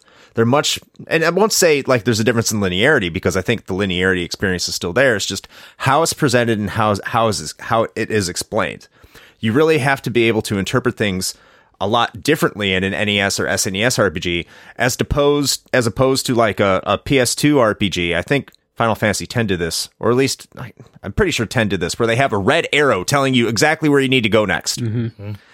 When you do that, you don't necessarily need to grind, and that's when grinding becomes deliberate and you're leveling up intentionally, as opposed to just finding every location on the map, exploring the world, figuring it out, getting your ass pounded because you went outside the barrier a little too far and you ran into that gold golem that's you were not meant to fight yet, but you knew, that's where I'm not supposed to go, but that's how you did it. So the experience was different. You would just wander all over the place looking for something hidden. I know that's not going to appeal to everybody, but that's just how games were. The exploration element was there. And that also goes back to, hey, I'm at school. I've been looking all over for something for days. I'm really strong, but I can't find this item. Someone be like, yeah, did you talk to so-and-so? I missed it. And then you go and you progress with the story. But that's definitely something I don't think we're ever going to get back. And it's definitely something I didn't experience, just because by the time I was into RPGs, guides were there and they were readily accessible. And I kind of wish I had that experience. Yeah, I didn't get into RPGs until like I was a teenager. So I think the first one I seriously played was like Chrono Trigger or something. And by like 1995, like you said, there's guides and like it's a different world then. I didn't really play RPGs in the 80s because I was such an arcade person. I was not interested in that type of shit at all. So, yeah, it's definitely different. I do want to say something real quick about random battles, is because I've never in my life understood why anyone would ever complain about them. Because at some point, you need to fight things. You need to fight them so you can kill the boss or do whatever else you need to do. If you need to kill stuff, what does it matter when they tell you to kill stuff? Or I walked up to this little thing representing an enemy and then I go to a battle screen. I just don't see what the difference is, in my opinion. Like, if anyone can tell me a game where like it really matters that this game doesn't have random battles or does have them, feel free to let me know. I just never understood why anybody complained about a system like that. You have to fight stuff at some point. So I don't know. There's a couple parts to it. Like, you may be talking about technology that needs to have random battles to introduce encounters to you, because you can't have stuff running around on the overworld, or you can't have a lot of stuff running around. Fucking Pokemon's still trying to make their games work when doing that. So... There is like Earthbound has enemies that you can see and run away from and avoid those encounters. And sometimes you need to, because those encounters can be really, really difficult, even in places where you're supposed to be. So the fact that they're not random encounters there and that you can see them and run away from them, I think is like part of the strategy of playing Earthbound. I personally don't mind random encounters. That's like a very easy thing for me to play a game from like the early 90s and be like, of course there's random encounters. They can't have 30 fucking sprites running around on the screen and then you get to pick who you want to fight. Like, they can't do that. So I don't know. That's one of those, like, Dre, you were talking about with Mario 3. I was basically raised by games with random encounters. That's part of my upbringing as someone who enjoys video games. They are as a part of RPGs as anything to me, so they don't really bother me. If I'm playing Final Fantasy 9 and I can hit that no random encounters button because I just want to get to the next town, then I'll do that sometimes. But like, I don't mind that they're there, and that's an example of an older, style. Not a lot of games do random encounters these days. Modern JRPG, like throwback games, even like Chained Echoes and Sea of Stars, no random encounters. The Yakuza RPGs, turn-based RPGs, no random encounters, stuff like that. I guess, no, Persona doesn't have them. You can see the enemies in Persona 5 and stuff like that. So like, they're kind of one of these examples of, things that are kind of, we'll say, old-fashioned because newer games aren't really doing them. But Octopath, this is something that's Octopath has them. Fuck yeah. Octopath is still there for the sickos. Yeah. So like, this is one of those where it's a lot easier for me. And I knew we were going to get to this as like a kind of takeaway in a lot of cases, that it is case by case and person by person. Like, what bothers you? What doesn't? What can you abide by? And what do you think sucks? Like, maybe I come down harsher on a lot of things than the three of you, but that is the reason I invited you all on here instead of other people. So I needed people to balance me out. But random encounters are one of those things where I'm like, just doesn't bother me. I get why they're there. I don't really care. A game is not bad because it has random encounters. A game's not bad because it has grinding. I laughed earlier, Chris, when you were talking about like, you know, the history of video game marketing and stuff. And they're like, you can't make RPGs because no one likes RPGs. And I was like, the four of us fucking love RPGs. Yeah. I was talking about the US in the 90s. But I laughed because I was like, everyone in the room here's a giant JRPG sicko right now. Yeah. Those didn't exist when I was a kid. I mean, there was just like Dragon Quest was for, Dragon Warrior was for fucking nerds. You know what I mean? We didn't play that shit. It was too slow in menus. And blah. Yeah. Grinding is a thing, it is an interesting one to think about, because I still don't really think of grinding as like an old or outdated mechanic at all. Like, Pokemon has introduced a lot of stuff to eliminate some of the grinding that you need to do, but you still need to grind in every Pokemon game, even the new ones. The Yakuza turn-based games have, I would say, forced sections where you need to just go chill and go fight in the arena for a while, stuff like that. Persona 5, I did plenty of grinding in that game, and it helped out eventually that I could use the cat bus. So like, that's not an old, quote, old thing. People are still doing that. There are games where it works. I think that there are a lot of really well-tuned RPGs that give you a really tailored, challenging experience throughout, without any need to go seek out extra stuff. Chained Echoes, Sea of Stars, both were like that. Was the other one I was thinking of? Oh, like the Larian RPGs. Like, you could go grind up in the old Baldur's Gate games, not JRPGs, but you could go grind up. In Baldur's Gate 3, you don't need to, and you can't. You actually can't. Once you kill something, it's dead forever. So there are a lot of games that tailor that challenge a lot more than I think. I definitely agree with Chris that a lot of those older games, you were meant to be wandering around for a while and kind of inadvertently grind. Whereas some of the newer games still feel like you're on a linear path, but there are stops along the way where you're supposed to go chill and level up for a while, you know? And then there's another school of thought where they're like, we're going to tailor the challenge every level of the way. We know exactly how powerful you're going to be, so we're going to make this challenge. Sea of Stars did that. Chained Echoes does that. Yeah. I think one criticism that I will levy, because I have mentioned this already, and it's more in RPGs, but it's not specific to that genre. So I can just say games in general from that 32, 64-bit era, is games that almost require guides to get some of the better items or to experience the entirety of the game. Mm-hmm. Because that was a marketing strategy back then, is that you'd sell the game and then a supplementary source of income would be selling the guide as well.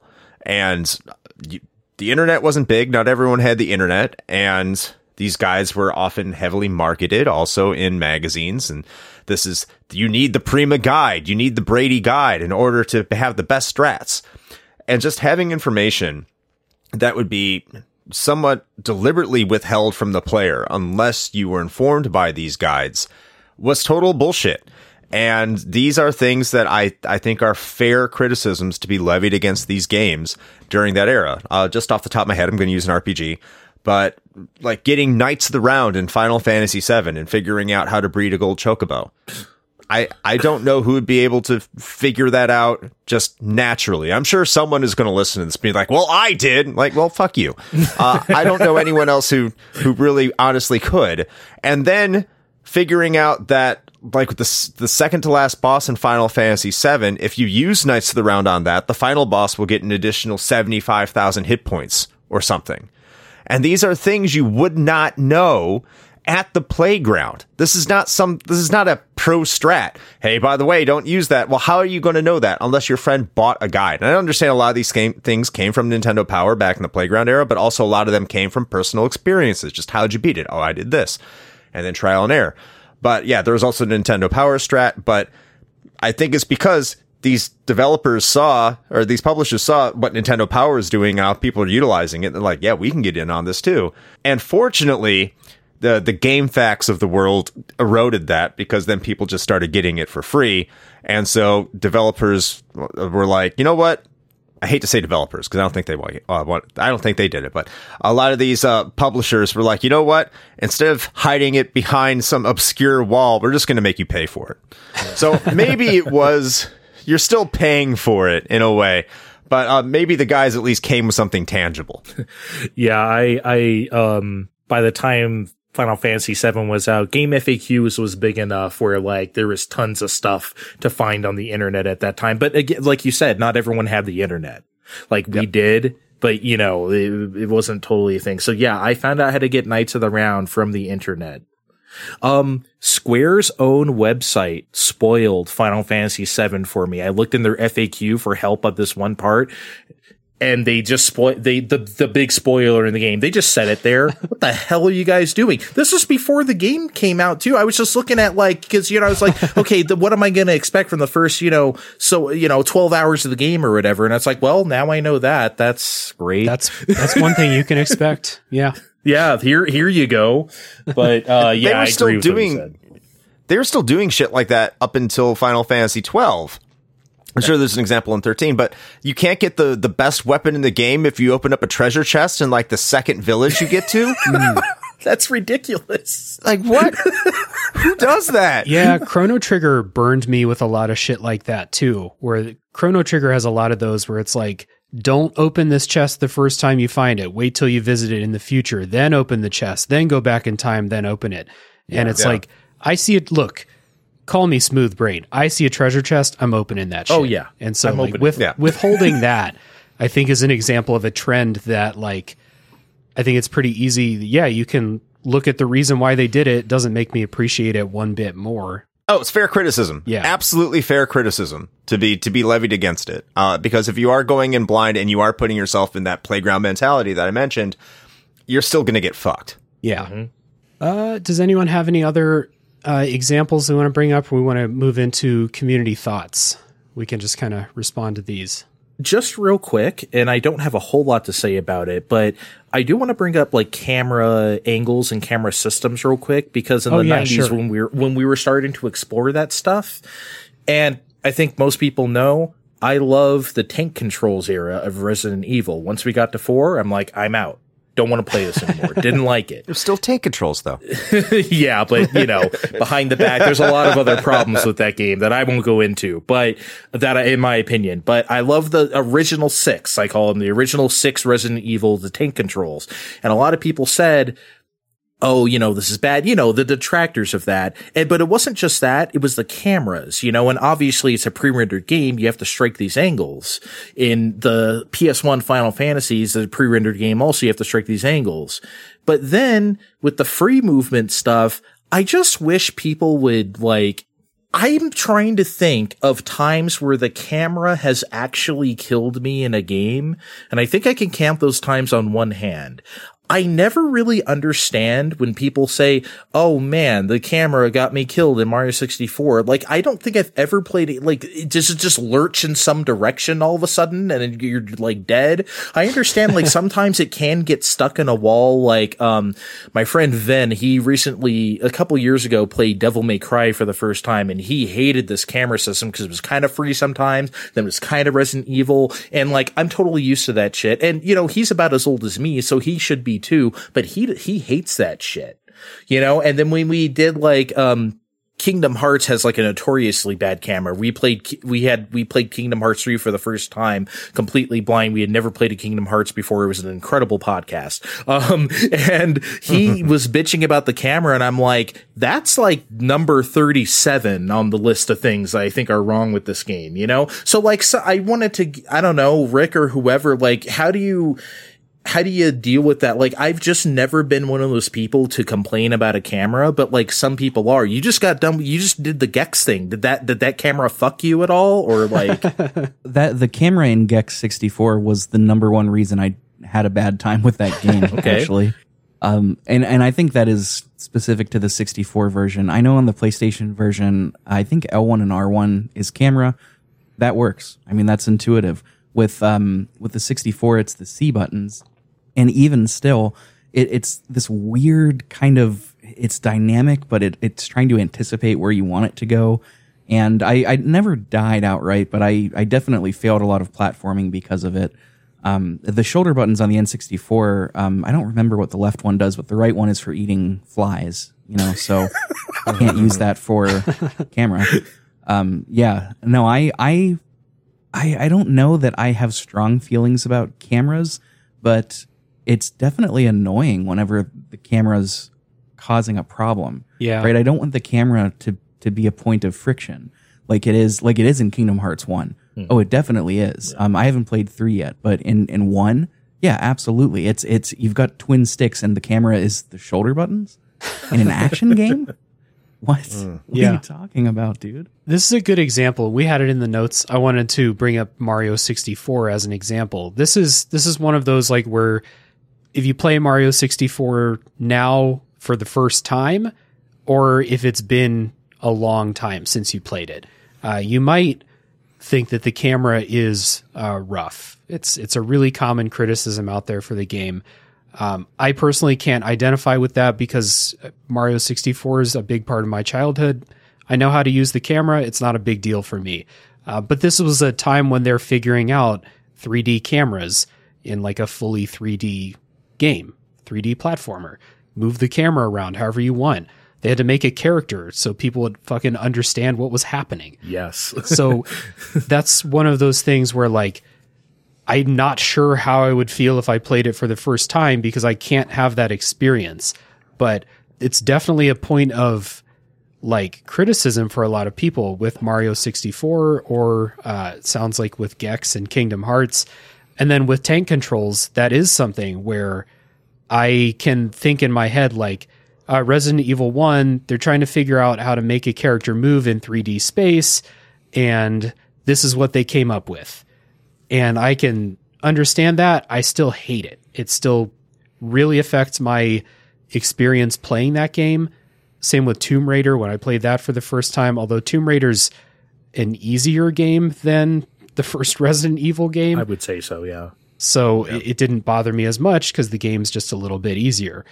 That's one where I can like take a step back and be like, oh, I understand what tank controls do. And like they...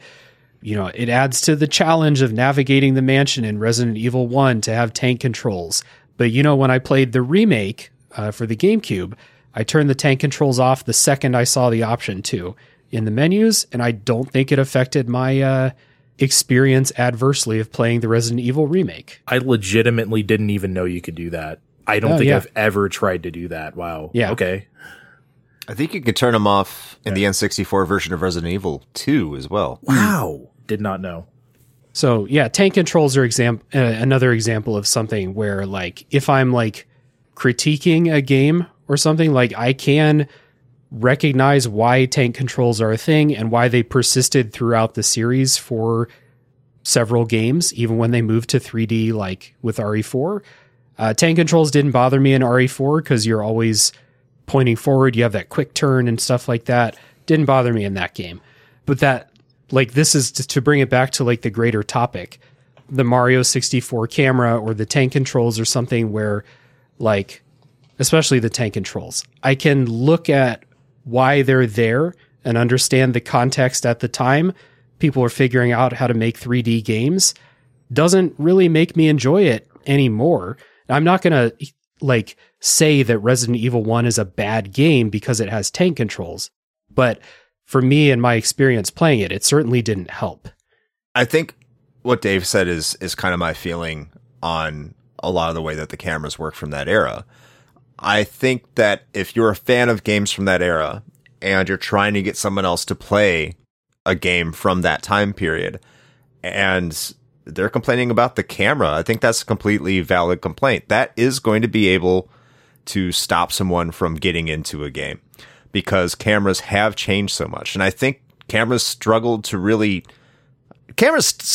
to get it right in a lot of instances, but cameras really failed to get much right until almost midway through the PS2 era. Mm-hmm. I remember playing God of War on PS2 and the camera at times was terrible. And I think that's fixed. Yeah, it's a fixed camera. It's not a free. Yeah. And there are times I'm like, I hate this camera. Same with God of War 2. And so even that late, they were still having issues with the camera. And that's just something that 3D games had to grow into. And maybe they're still growing into in a lot of instances. But I think that's an example of where games are learning and just getting into a new environment. This is kind of comparing a game like E.T. on the Atari, which was rather ambitious. I know a lot of people like to shit on E.T. and say it was terrible, but that's just because a lot of people didn't know how to play it. You go back, is it a great game? No, it's not. It's not as bad as everyone says it is. I'm not here to tell you E.T. is a hidden gem or some shit. It's far from it. You heard it here first. There you go. But at the same time, they were learning how to try to make a game more expansive and something more than just a simple arcade port or something like that. They're trying to do something different. And then you have a game like Pitfall, and Pitfall's not Super Mario Brothers, but they were learning how to scale from one screen to another, and Super Mario Brothers did that just much better.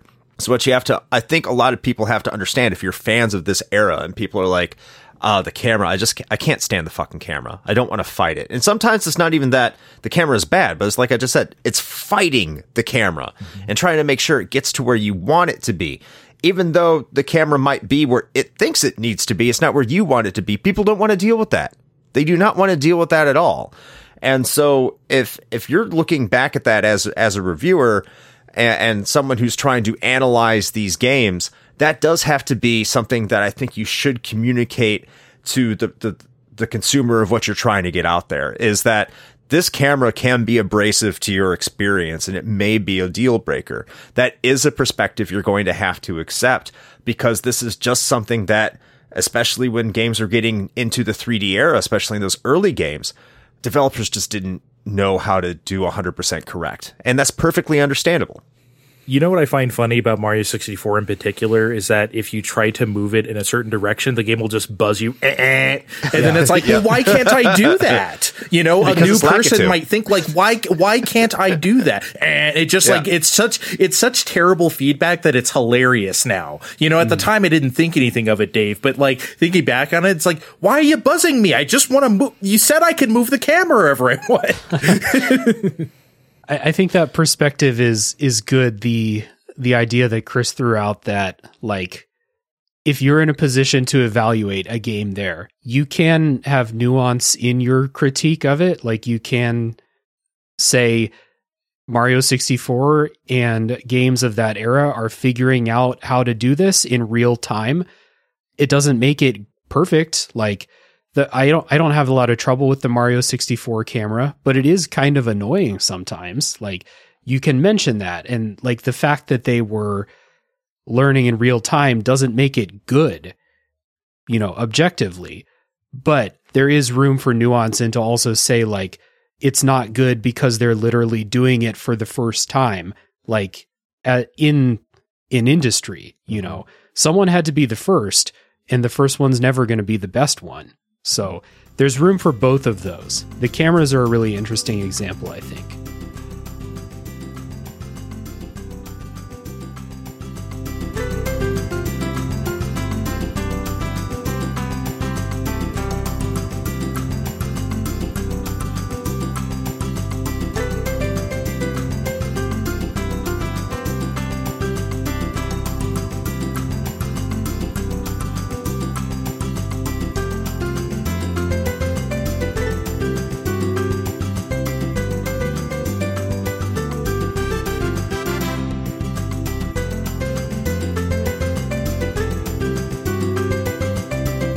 What do you guys say we get into these community thoughts here? Let's do it. Putting on my pants good. Right now. Ready to go. So for the community thoughts for this discussion, I put out the call whenever we do a roundtable discussion episode in the Discord server for community members to give their 2 cents on the topic at hand. And we got quite a few responses for this topic here. A lot of people with thoughts. So I'll get us started with Matt, a.k.a. Stormageddon. Matt is a patron from many podcasts, such as Fun and Games, Reignite, and Screen Snark, among other projects. Thank you, Matt.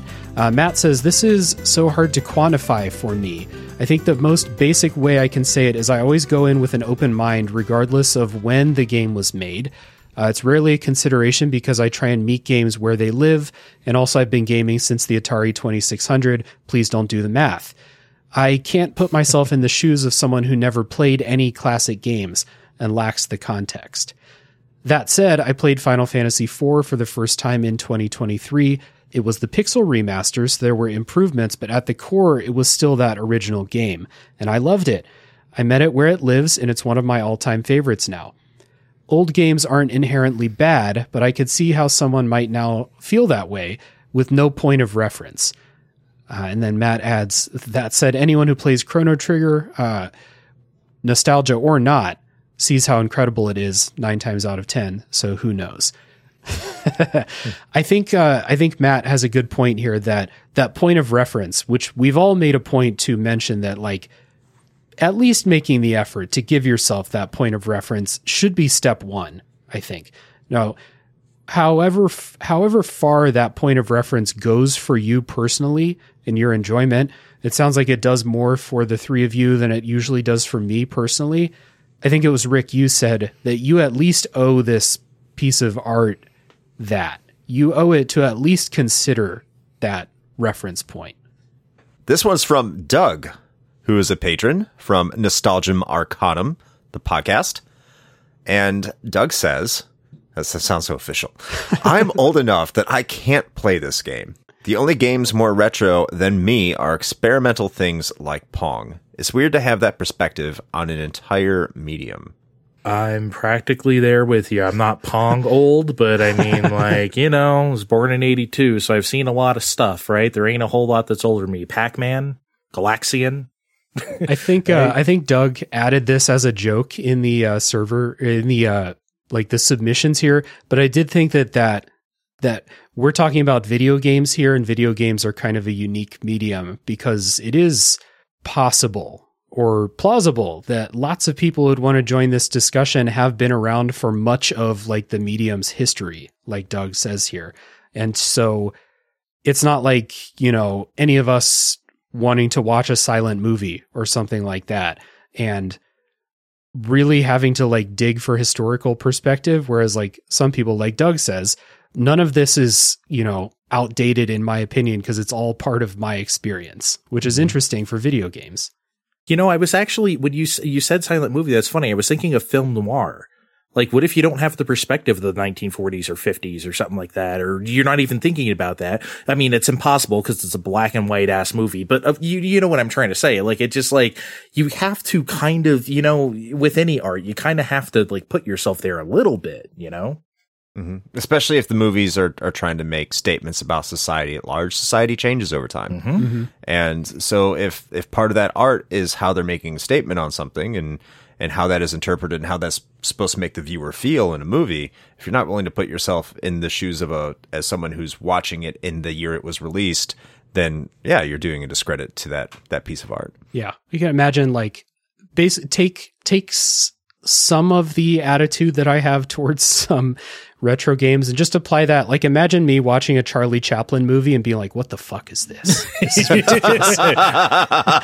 This is bullshit. Yeah.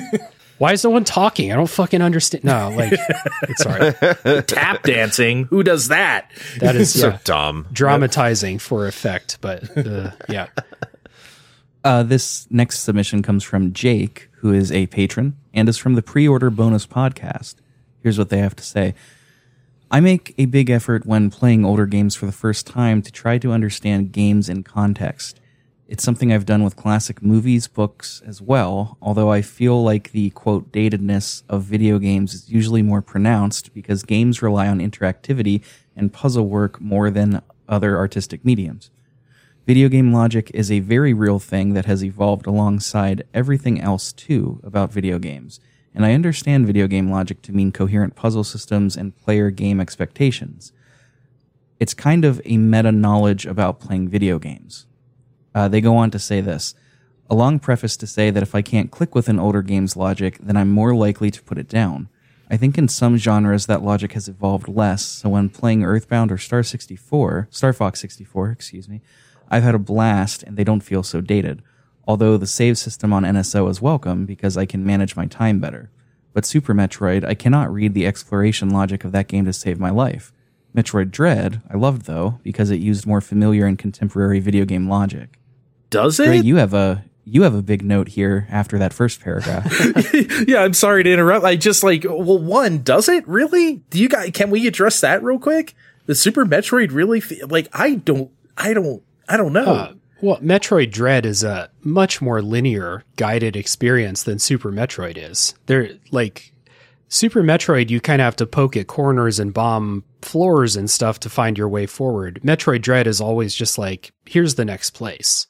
Really quick, Metroid Fusion did that too, and that game's over 20. Yes, it did. Yeah, it did. Yeah. But yeah, I think what he was saying about like video game logic is very interesting because that's a good point to make because there's lots of stuff, video game logic from back then that we just don't use anymore that I may know about that other people will not. Like, so if Dave plays, I don't know, Power Blade for NES or Journey to Silius or something like that, I'm going to know stuff. Great and games. It's like, oh, this game is going to do this or whatever. Like, I kind of just have that sixth sense about it, whereas Dave might not or Rick might not.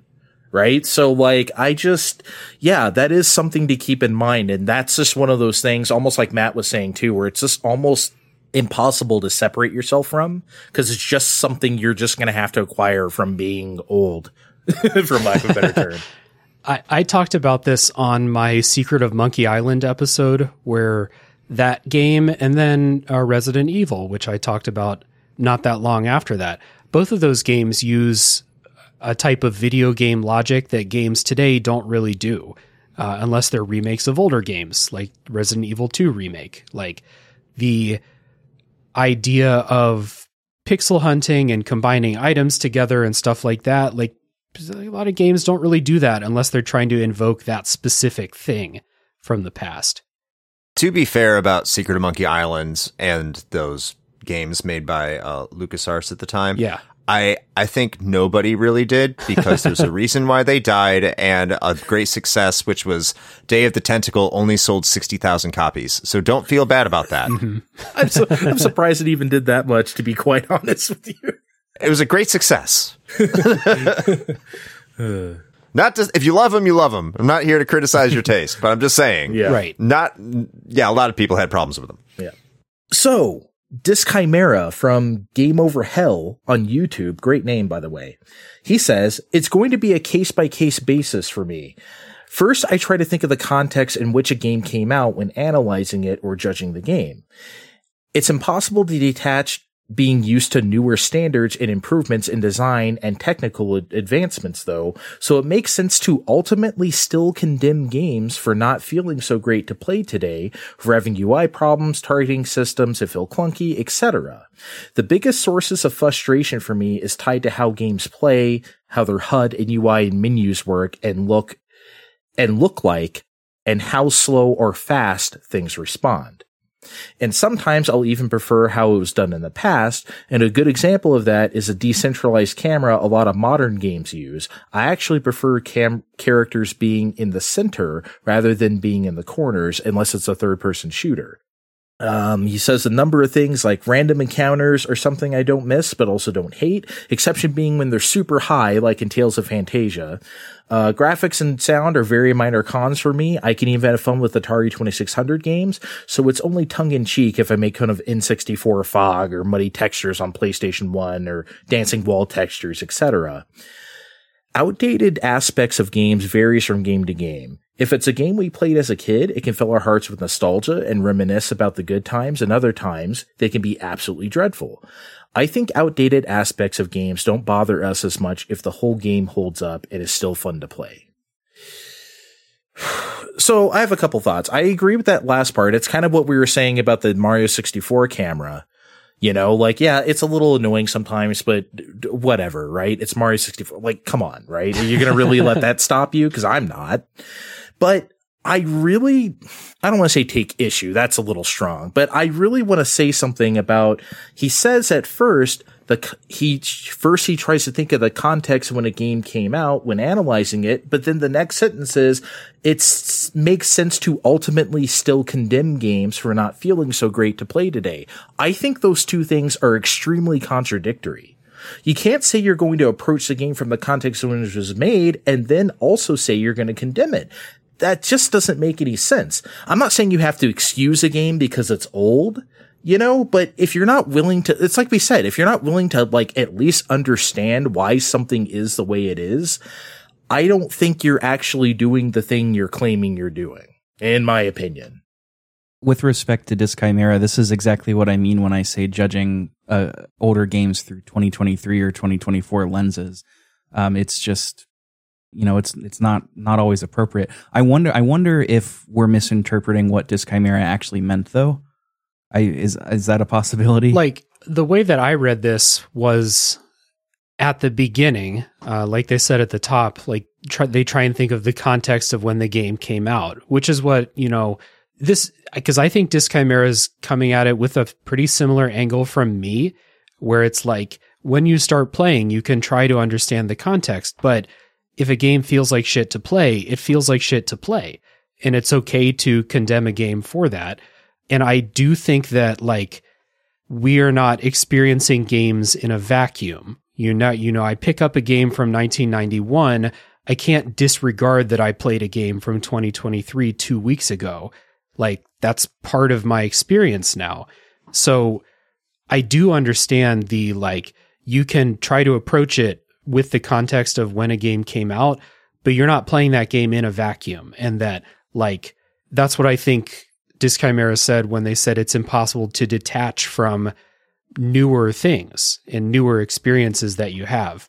I think the ideal would be to detach yourself from that, but I agree with them that it is impossible for me to detach from that.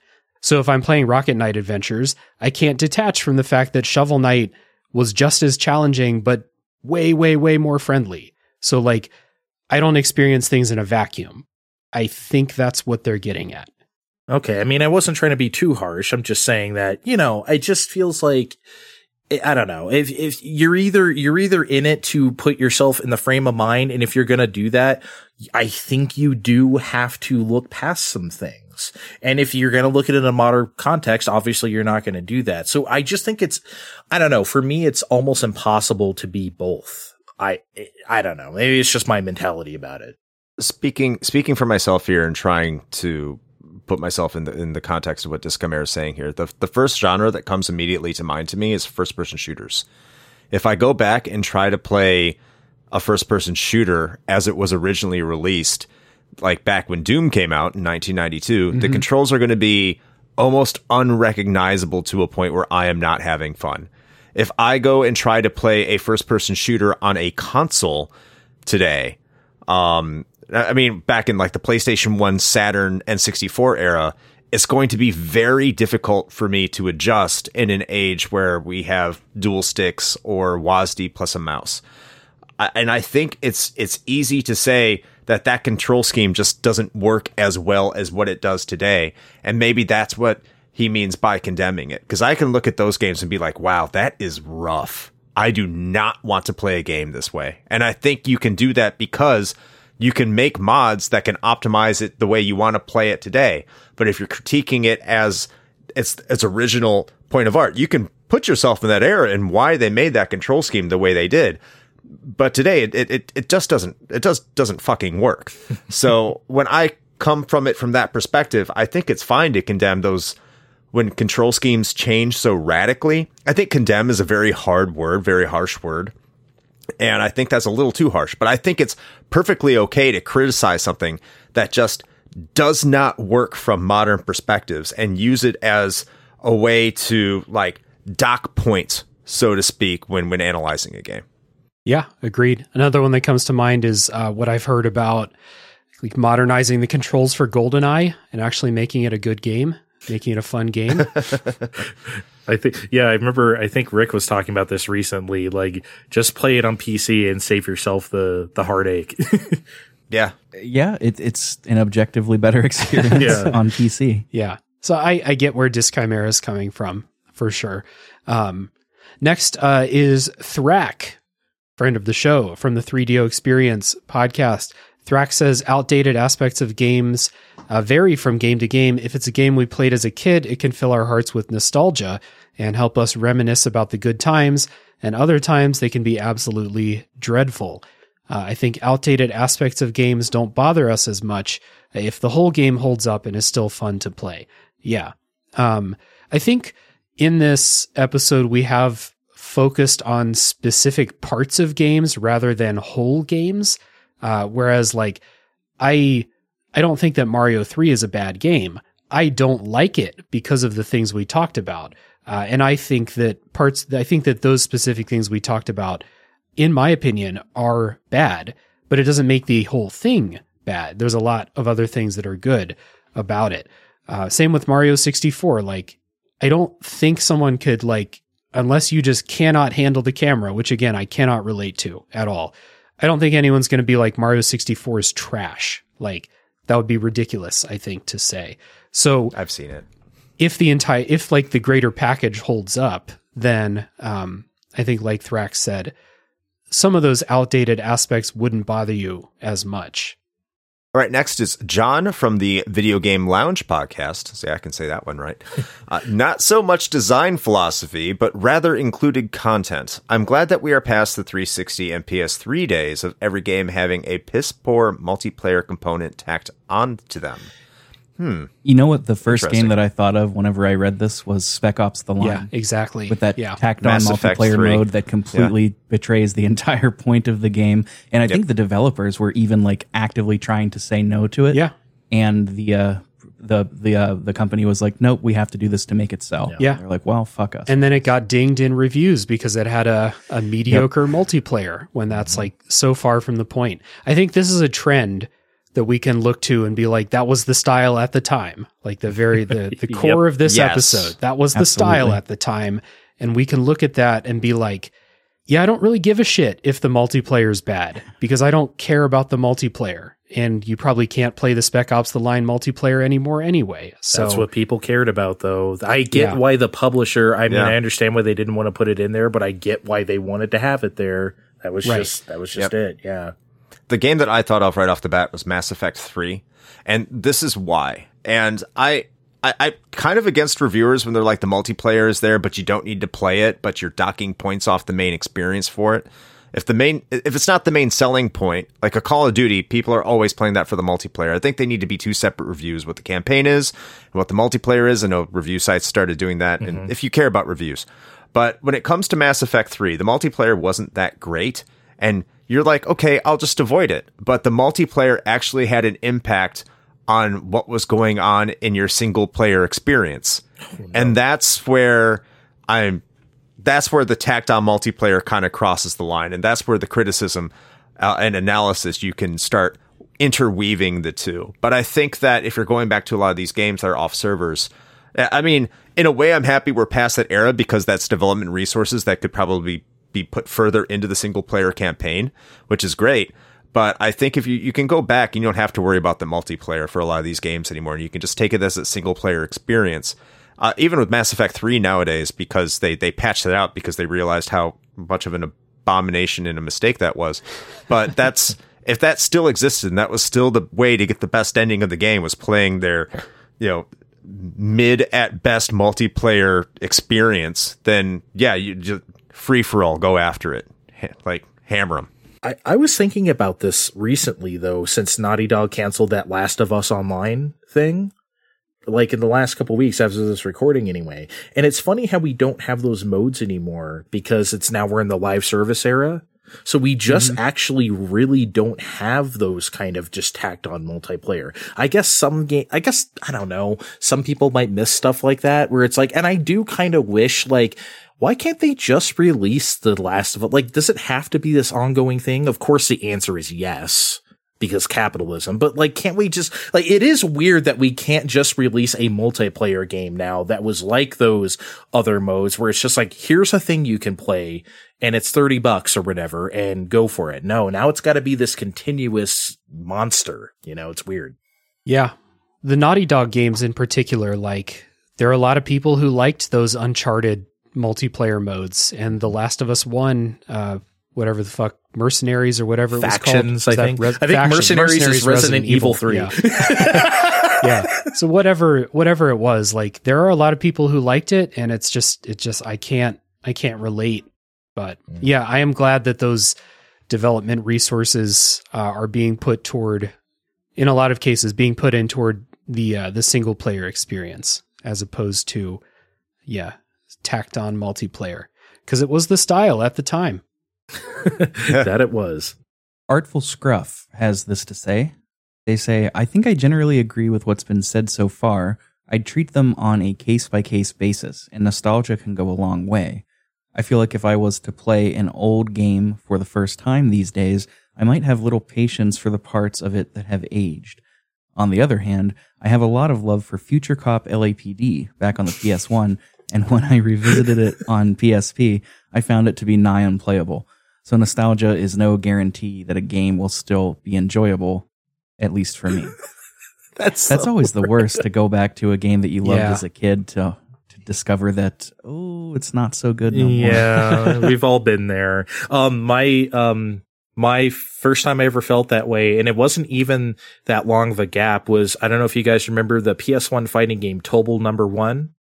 Yeah, it had like Akira Toriyama designs and everything, and I'm still am Akira Toriyama freak, so like I was like, of course I'm playing this game. My friend wanted to rent it for the Final Fantasy VII demo. I actually wanted to play Tobal No. 1, and I had a great time. We rented that, we played it all over the weekend. I got another copy of that game, like, I want to say 7 years later, in like 2004. Trash. I have no idea how I played that game, man. And I like some really trash fighters sometimes.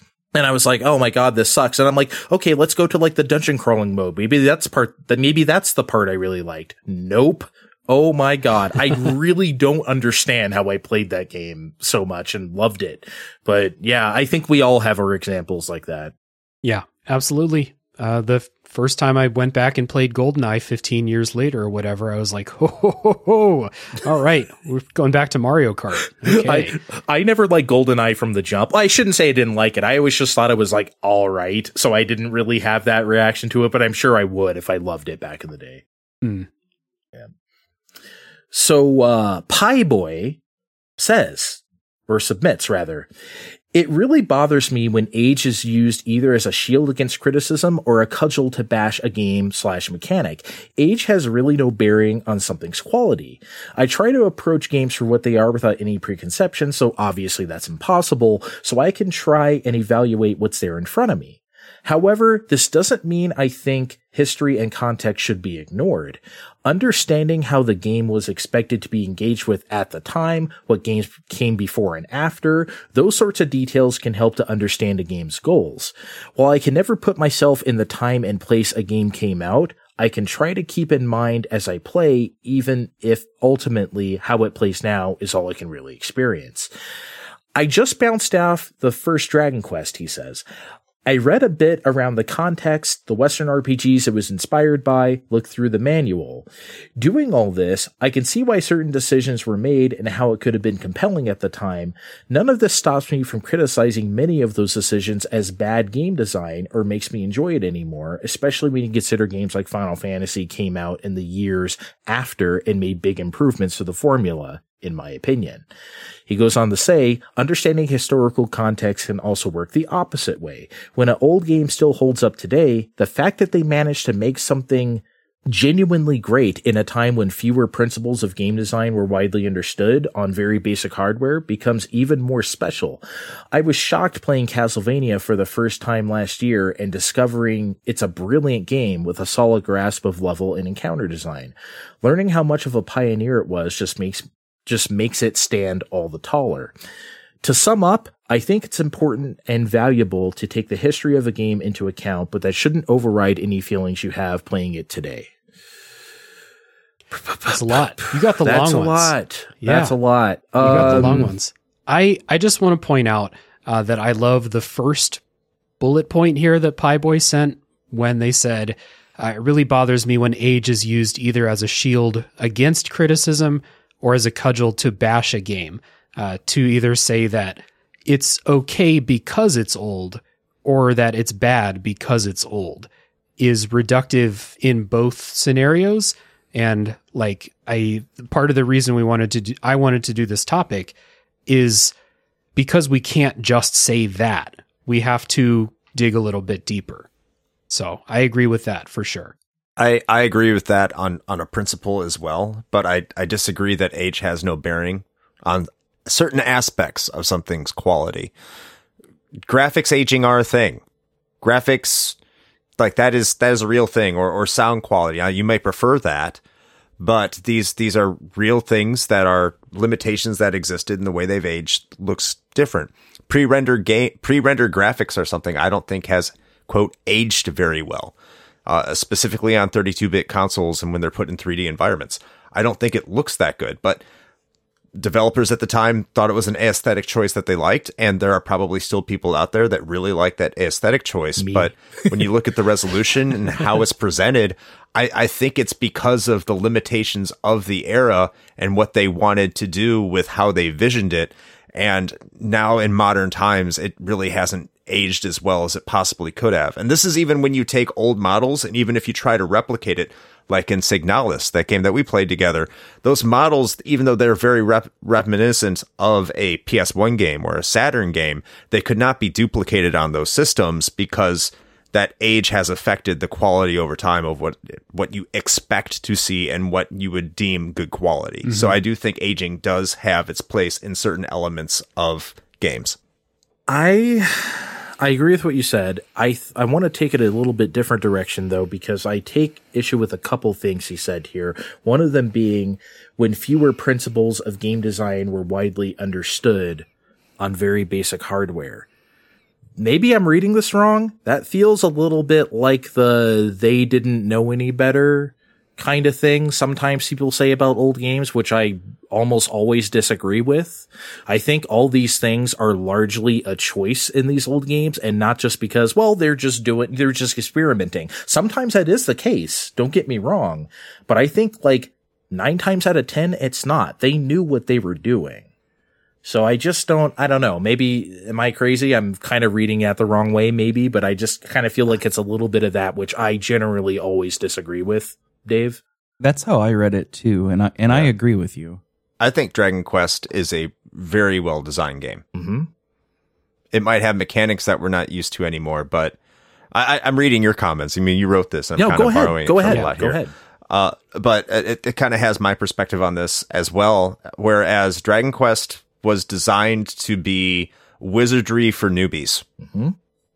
It was meant to be the experience for everybody. Again, kids' multimedia experience, just adults got into it too because it was simpler. It wasn't as stressful. Those old PC RPGs, Wizardry, Ultima, Xanadu, they kicked your ass and reveled in it. Oh yeah. They laughed at you while you died. Dragon Quest was, hey, don't like dying as much.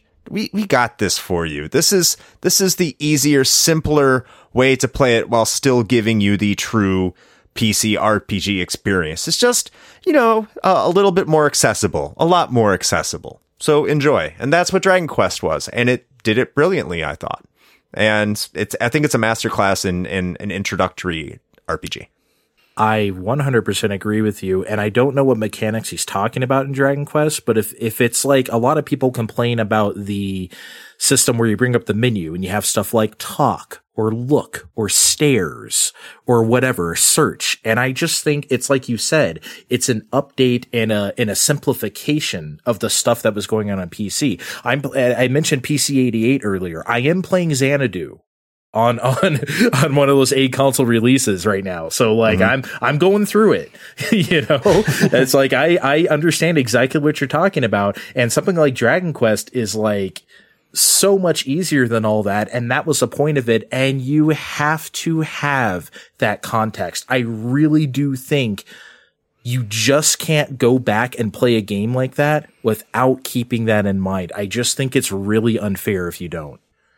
I think to the comment about like a time when fewer principles of game design were widely understood on basic hardware, I get that. Like, it's not to say that they're just doing what the fuck ever because, and like with no thought behind it, but there are games, and I can't speak to Castlevania. I guess Pieboy's using Castlevania as a good example of like a time when people are figuring it out, more so than it feels like they are now in a lot of, you know, modern games. Like, people are trying new things, experimenting, but there's a lot that's been standardized at this point. Whereas like back then, there were a lot more new things that people were trying. And Castlevania is a good example here, but I bet there are lots of other examples where people are like, hey, let's try this weird idea we have, and it ends up sucking. Like, I think that that's kind of like what they're setting up, and then putting Castlevania as a good example there, where like they didn't have a lot to work with, but it's a rock solid game that they made. Yeah, I can get down with that. Yeah, it just felt like a little. Yeah, you did experiment back then. Well, you know, like I said, I'm playing Xanadu right now on PC 88, and it's just like you see. I just love seeing the history of it. You can see it, and nobody has to be told. You can see all the games in the future that this inspired and what it came from, its inspirations. And I love that. And again, you don't always have to have those contexts to enjoy something, or that they should be necessary. But like, I just don't think it was as loosey-goosey as probably intended, if that's what he was trying to say. So we did the episode last year on the show where it was a discussion about whether video games need to be fun. And one of the guests, I think it was Ryan, talked about how they enjoy playing games like from that historian's perspective, where it almost doesn't matter whether they enjoy the act of playing the game. The act of seeing the game and seeing the inspirations that you can then connect to things in the future is that's the enjoyment of playing that. And it sounds like you're getting a lot of that from Xanadu. Yes, I am. And Hydlide, like I mentioned earlier. Absolutely. Yeah. Cause I'm such an East person. So it was so wild for me to like see that, you know, cause I'd never played that game. I'm like, holy shit, this is incredible on that level, you know? So yeah. I enjoyed it. All right. We've got 2 more of the community submissions. The first one is from Alex from the First 5 channel on YouTube. Thank you for writing in, Alex. Alex says, I've been struggling so hard to work my way through Star Wars Knights of the Old Republic. I've tried playing it like 4 times in the past because it's such a classic and I failed every time. But a big podcast started a run through of it, so I decided, hey, maybe this will be what finally gets me to finish it. Nope. 3 months later, I still haven't made it off Terrace, and that podcast is already almost done with the game. Alex says the culprit is the combat. Most of my energy is spent wrestling against the UI to accomplish this simple task. Ostensibly, I'm supposed to be fighting the Black Volcars, but all I'm fighting is the UI. The final nail for me is just how much of this I have to do. Combat, that is. KOTOR is mostly renowned for its storytelling, but there's so achingly little of it compared to this awful combat. In true ancient RPG fashion, you spend an hour wading through repetitive encounters just to get to a 5-minute conversation that actually advances the plot. Then it's back to wading through another hour of combat. If I'm here primarily for a good story, that's a terrible use of my time. I'm still banging my head against it little by little, but I doubt I'll actually finish it. I can't really relate to that with KOTOR. I don't, maybe it's because I played this game a long time ago and I just have that experience with it. I think the UI is pretty simplified in that game, but this was a very early attempt to move that type of RPG off of PCs and onto consoles, the Baldur's Gate type of RPG. So I get it was almost too simplified. I think we talked about that on Retro Hangover, Chris, about how KOTOR is very simplified compared to the stuff that directly preceded it. Yes. So, but I get if you're having trouble with stuff like UI or it is a dated style of combat. Not a lot of even new RPGs do combat like KOTOR does. If you're not able to get down with that, then you're going to have a hard time. And KOTOR has a notoriously slow start. So you'll make it off Terrace one of these days, Alex, and it does get better. It does. I think just to briefly interject, I'll try to be as brief as possible here. This goes back to kind of Disc Chimera's comment about condemning aspects of a game that don't really fit into today's gameplay style. If KOTOR, it has its clunkiness. It definitely does. That's not in line with a lot of stuff today, and the stuff that there are combat systems that are similar that do it much better today. So going back to it, it's going to be clunky, and it's still trying to accomplish the same thing. And it still goes to the aging thing. There's a lot of novel ideas that were still coming out and trying to get the D&D formula and mechanics into a video game and being properly representative. And they figured it out a lot better since then. So I going back to those two previous comments, I think that really could apply to KOTOR, and I understand what they're talking about.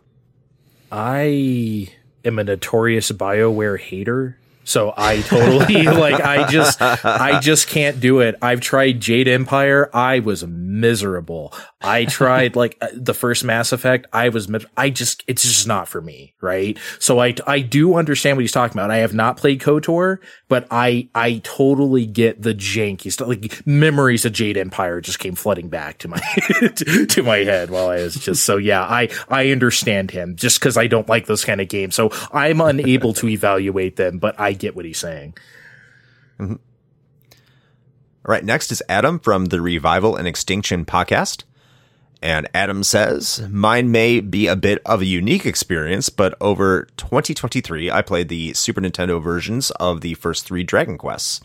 They were definitely experiences throughout this that just screamed late 80, early 90 JRPG with its mechanics, such as being only able to save on the world map, fast travel costing magic, having to pay at an inn to heal, ever-increasing and often frustrating experience point curves to level up with slow battle and forced grinding mechanics.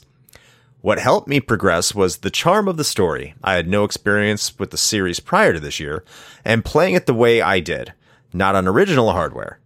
The only extra function I used was speed up, but this turned an abhorrent mechanic of grinding into a backwards brain secondary task, which ended up being quite a cathartic exercise, which I looked forward to in my playthroughs. Oh boy! Yeah, it comes down to let people enjoy the games how they want to. Mm-hmm. I have not played the original three Dragon Quests. I just, knowing my own proclivities, I don't think that I would agree with Adam, but those options are there for him, and it's what got him to enjoy the game. So good on you, man. That's abhorrent mechanic. Yeah, I just can't. Yeah, I'm strong. Very strong. I think we're all RPG people, so I think we're all just what? I just can't. I can't relate, man. I can't. Yeah. But I get you. But I'll agree to disagree. Yeah. But I hate Dragon Quest too. Sometimes I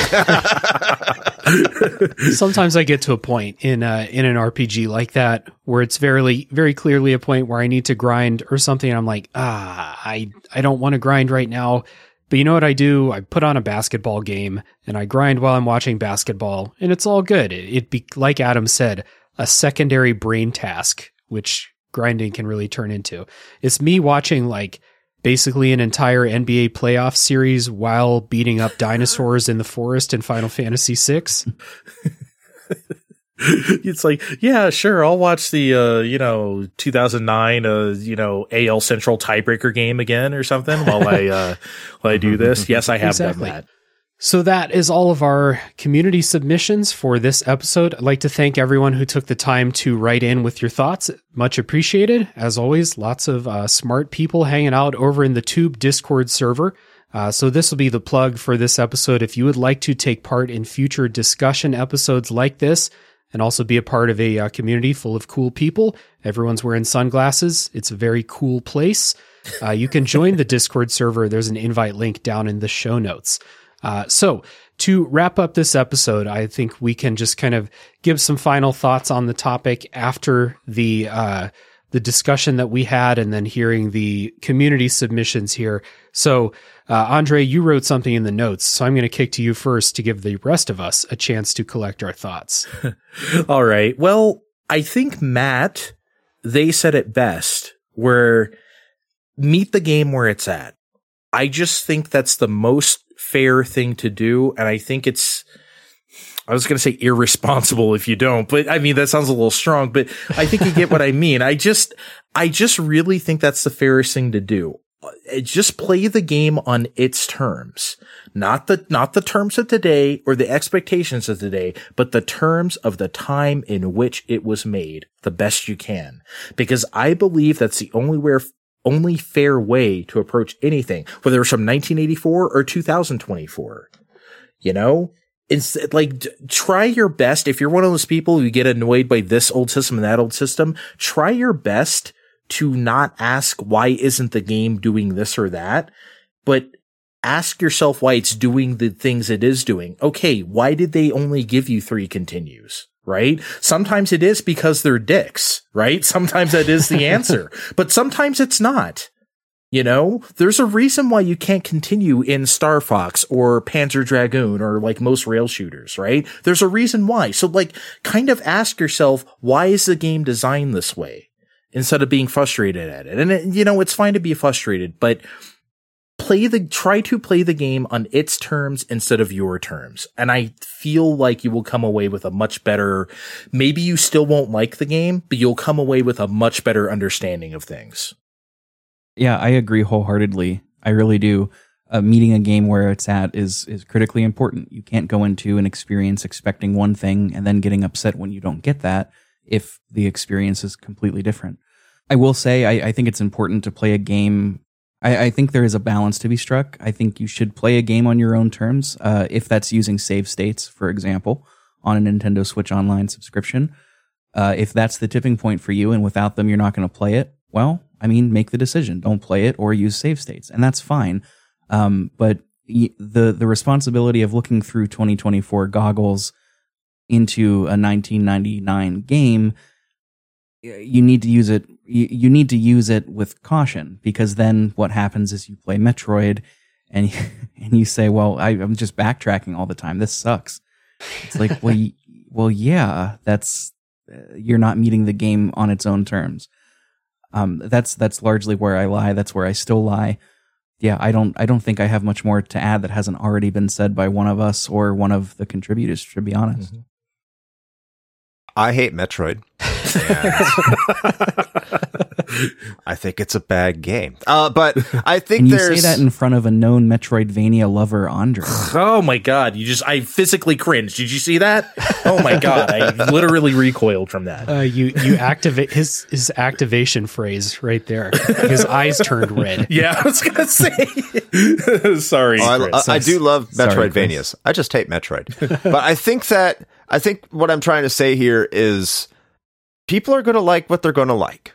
And whether or not you want to have the context or not, because not everyone has to go into a game expecting to have the context. That's not something everyone is going to want to do. Sometimes people are just going to sit down and they're going to play a game. And maybe because that game was recommended to them by a friend, because that friend really likes that game, or they just stumbled upon it and have heard a bunch of noise about how old games were better back in the day. Sometimes that means you're going to find something you really enjoy. Sometimes you aren't. Sometimes that's because mechanics that were at that time that were used where mechanics that you're not used to and you just can't wrap your head around. And sometimes something is just going to gel with you no matter when that game came out. I love Galaga. Galaga was released before I was born. That game was not made for me or my gaming tastes, but it's something I gravitated to. I hate Metroid, but I love Castlevania Symphony of the Night. Usually those things, that's a contradictory statement towards a lot of players. Why? I just can't get along with Metroid and what it was doing at the time, but then I can sit here and tell you and just wax poetic about how amazing Mega Man 2 and Castlevania are. So not everything is going to just ring with everybody. And I think that's the brilliance of gaming, whether that be today, whether that be from the NES, or whether it be in any piece of art or media. It's just something we all kind of have to accept. And any criticism is really valid. And you can make that criticism while also recognizing of what advances these pieces of media, what these pieces of gaming did at the time. It doesn't mean you have to like it. So if you go back and you play something and you don't like it, that's fine. If you love it, that's great. But always keep the discussion open, always be willing to listen, and try to understand why that game might be important or enjoyable to somebody else, and provide your own context in how that game might inform some of the games you love today, especially if it's within the same genre. This is something we all share, this is something we can all love, and this is something that we can all communicate about and build and grow, and help this art form grow as well. So that's where I'll leave it there, and just enjoy the games the way you want to enjoy them. Amen.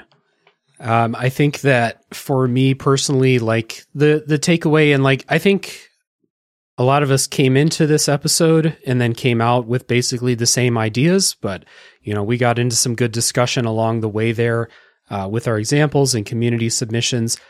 Like I still. Obviously, the value of putting yourself in like the historical context, or at least trying to understand it going in. This is actually like, I'll say this. If you are just playing a game and just playing it, seeing if you like it or not, I don't really think that you need to go read about the historical context or ask somebody about it. If you're just someone playing a game, seeing if you like it or not.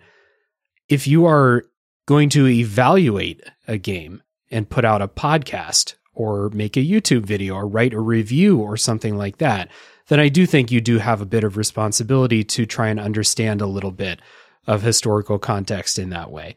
So I still think that it's okay to have that historical context and then go on to criticize things in those games, even if the historical context makes sense. It doesn't mean that it's good. It just means you know the historical context for it. I think that's where I'm coming out of it. But at the same time, sometimes that context is valuable and will kind of take the edge off of some of those things. Sometimes it doesn't. Sometimes it will. So I think that I agree with what everyone has basically said here, that that is important to try and put yourself in that time to understand if the purpose of what you're doing is evaluating something. You would not, again, that Charlie Chaplin example, you would, if you're going to review a movie like that, you would need to understand why things were the way they were. Mm-hmm. You wouldn't just go into that completely blind and then wonder why no one's talking.